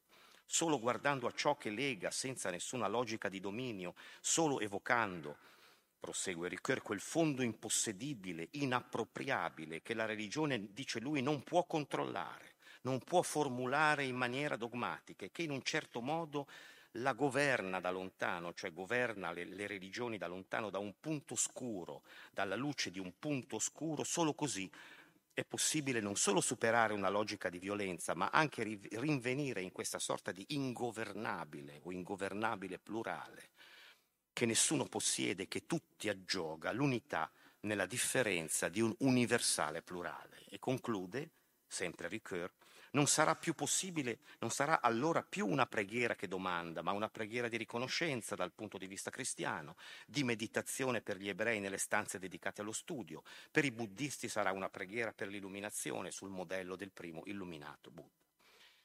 In questo interno processo ermeneutico che è processo di emendazio spirituale affidato alla libertà, cioè non imponibile dall'esterno, ogni religione è chiamata per Ricoeur a cercare il proprio punto di accesso, la propria botola all'origine. Se, se, dottrine, dogmi, culti, pratiche, lingue, simboli dividono le religioni fino all'incommensurabile, allora, questa è la logica di Ricoeur, soltanto il non detto, il silenzio può legare, può religare. Concludo nell'impossibilità di andare oltre dicendo solo che questo dialogo eh, tra Kung e Ricoeur ripercorre e, fo- e, riformula in qualche modo paradigmaticamente le due vie, due delle fondamentali vie attraverso cui mi pare la modernità religiosa ha cercato di venire a capo del, pro- del problema del pluralismo religioso. La via etica, in qualche modo la via mistica, qui schematizzo un po', ma per, fare, per, per far comprendere, come vie in qualche modo distinte ma accomunate dall'idea dell'attingimento di un'universalità religiosa che sostanzia quella grande tradizione liberale religiosa moderna in cui, pur a diverso titolo e almeno per alcuni aspetti, i due grandi pensatori possono essere iscritti. Grazie. Bene, grazie Roberto Celada Ballati. Ringrazio molto. Io, eh, Roberto Celada Ballanti, mi risparmia e risparmia soprattutto a voi una seconda parte del mio intervento che voleva eh, soffermarsi proprio sul eh, progetto per l'etos mondiale e il rapporto col dialogo interreligioso. Ehm, riprendo da, quel, da, questo dibattito tra Kung e Ricoeur questa domanda, qual è il significato propriamente eh, religioso del, del, dialogo e del progetto per un ethos? Allora, eh, il, conver- il dialogo per convergere, per riconoscere, per prendere coscienza del comune fondo etico di tutte le grandi tradizioni religiose, è un primo punto di approdo, non è il punto di approdo finale del dialogo, per cui lo si vede bene da, sia dallo, dal libro, dal progetto e dalle dichiarazioni, eh, perché il, il, conver- il, riconoscimento di questa, di questa convergenza è solo il, il, punto di partenza per poter perseguire in comune una, una pratica, anzitutto, una pratica di sempre più possibile osservanza di principi e valori etici condivisi, in modo da rendere possibili riforme necessarie in ambito sociale ed economico, politico, giuridico, educativo e culturale, ma anche teologico e organizzativo, culturale, sia a livello nazionale sia a livello internazionale. C'è tutta una serie di temi in cui eh, il dialogo può dire qualche cosa. Questo lo si vede soprattutto dai contributi diretti che ha dato, che ha dato Kung attraverso eh, la trilogia sulle grandi religioni, che sono dialoghi tra il cristianesimo e altre gra- due grandi religioni. E qui eh, vediamo che il dialogo non, non, è soltanto un incontro in cui i partner imparano a conoscersi meglio a vicenda e attraverso la nuova esperienza delle loro comunanze, delle loro differenze, giungono a comprendere meglio se stessi. Questo è importante, c'è, ma non c'è solo questo. Il, il dialogo non è nemmeno solo un luogo di dibattito in cui le contrapposizioni e i conflitti trovano un modo civile e pacifico di esprimersi e di svolgersi. Il dialogo non è neppure soltanto una sede per elaborare, discutere, approvare insieme dichiarazioni comuni o iniziative umanitarie o manifestazioni religiose appunto comuni.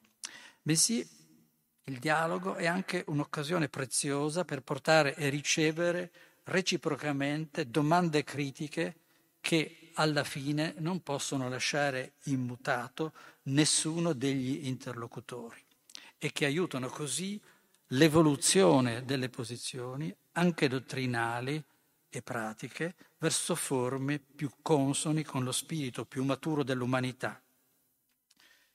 Che è uno spirito di condivisione di un ampio ventaglio di principi e valori, non solo morali e giuridici, ma anche religiosi. In che cosa consiste allora lo spirito, lo sfondo, il criterio, l'obiettivo propriamente religioso del dialogo nella visione di Kung? Dai suoi testi si può ricavare una prima e duplice risposta. Kung non ha mai lesinato sulle risposte chiare. E eh, quello che ha detto lo spirito, quello, che ci ha detto è lo spirito universale di umanità, Menschlichkeit, e l'acquisizione, come lui dice, di un paradigma più adeguato ai tempi.